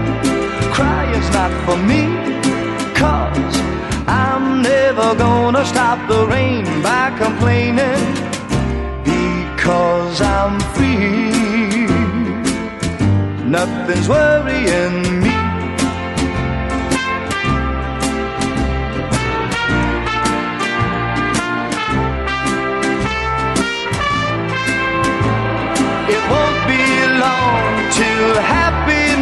Steps up to greet me.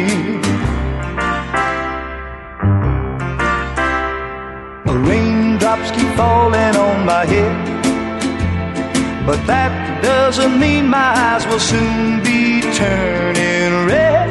Crying's not for me, cause I'm never gonna stop the rain by complaining because I'm free nothing's worrying me.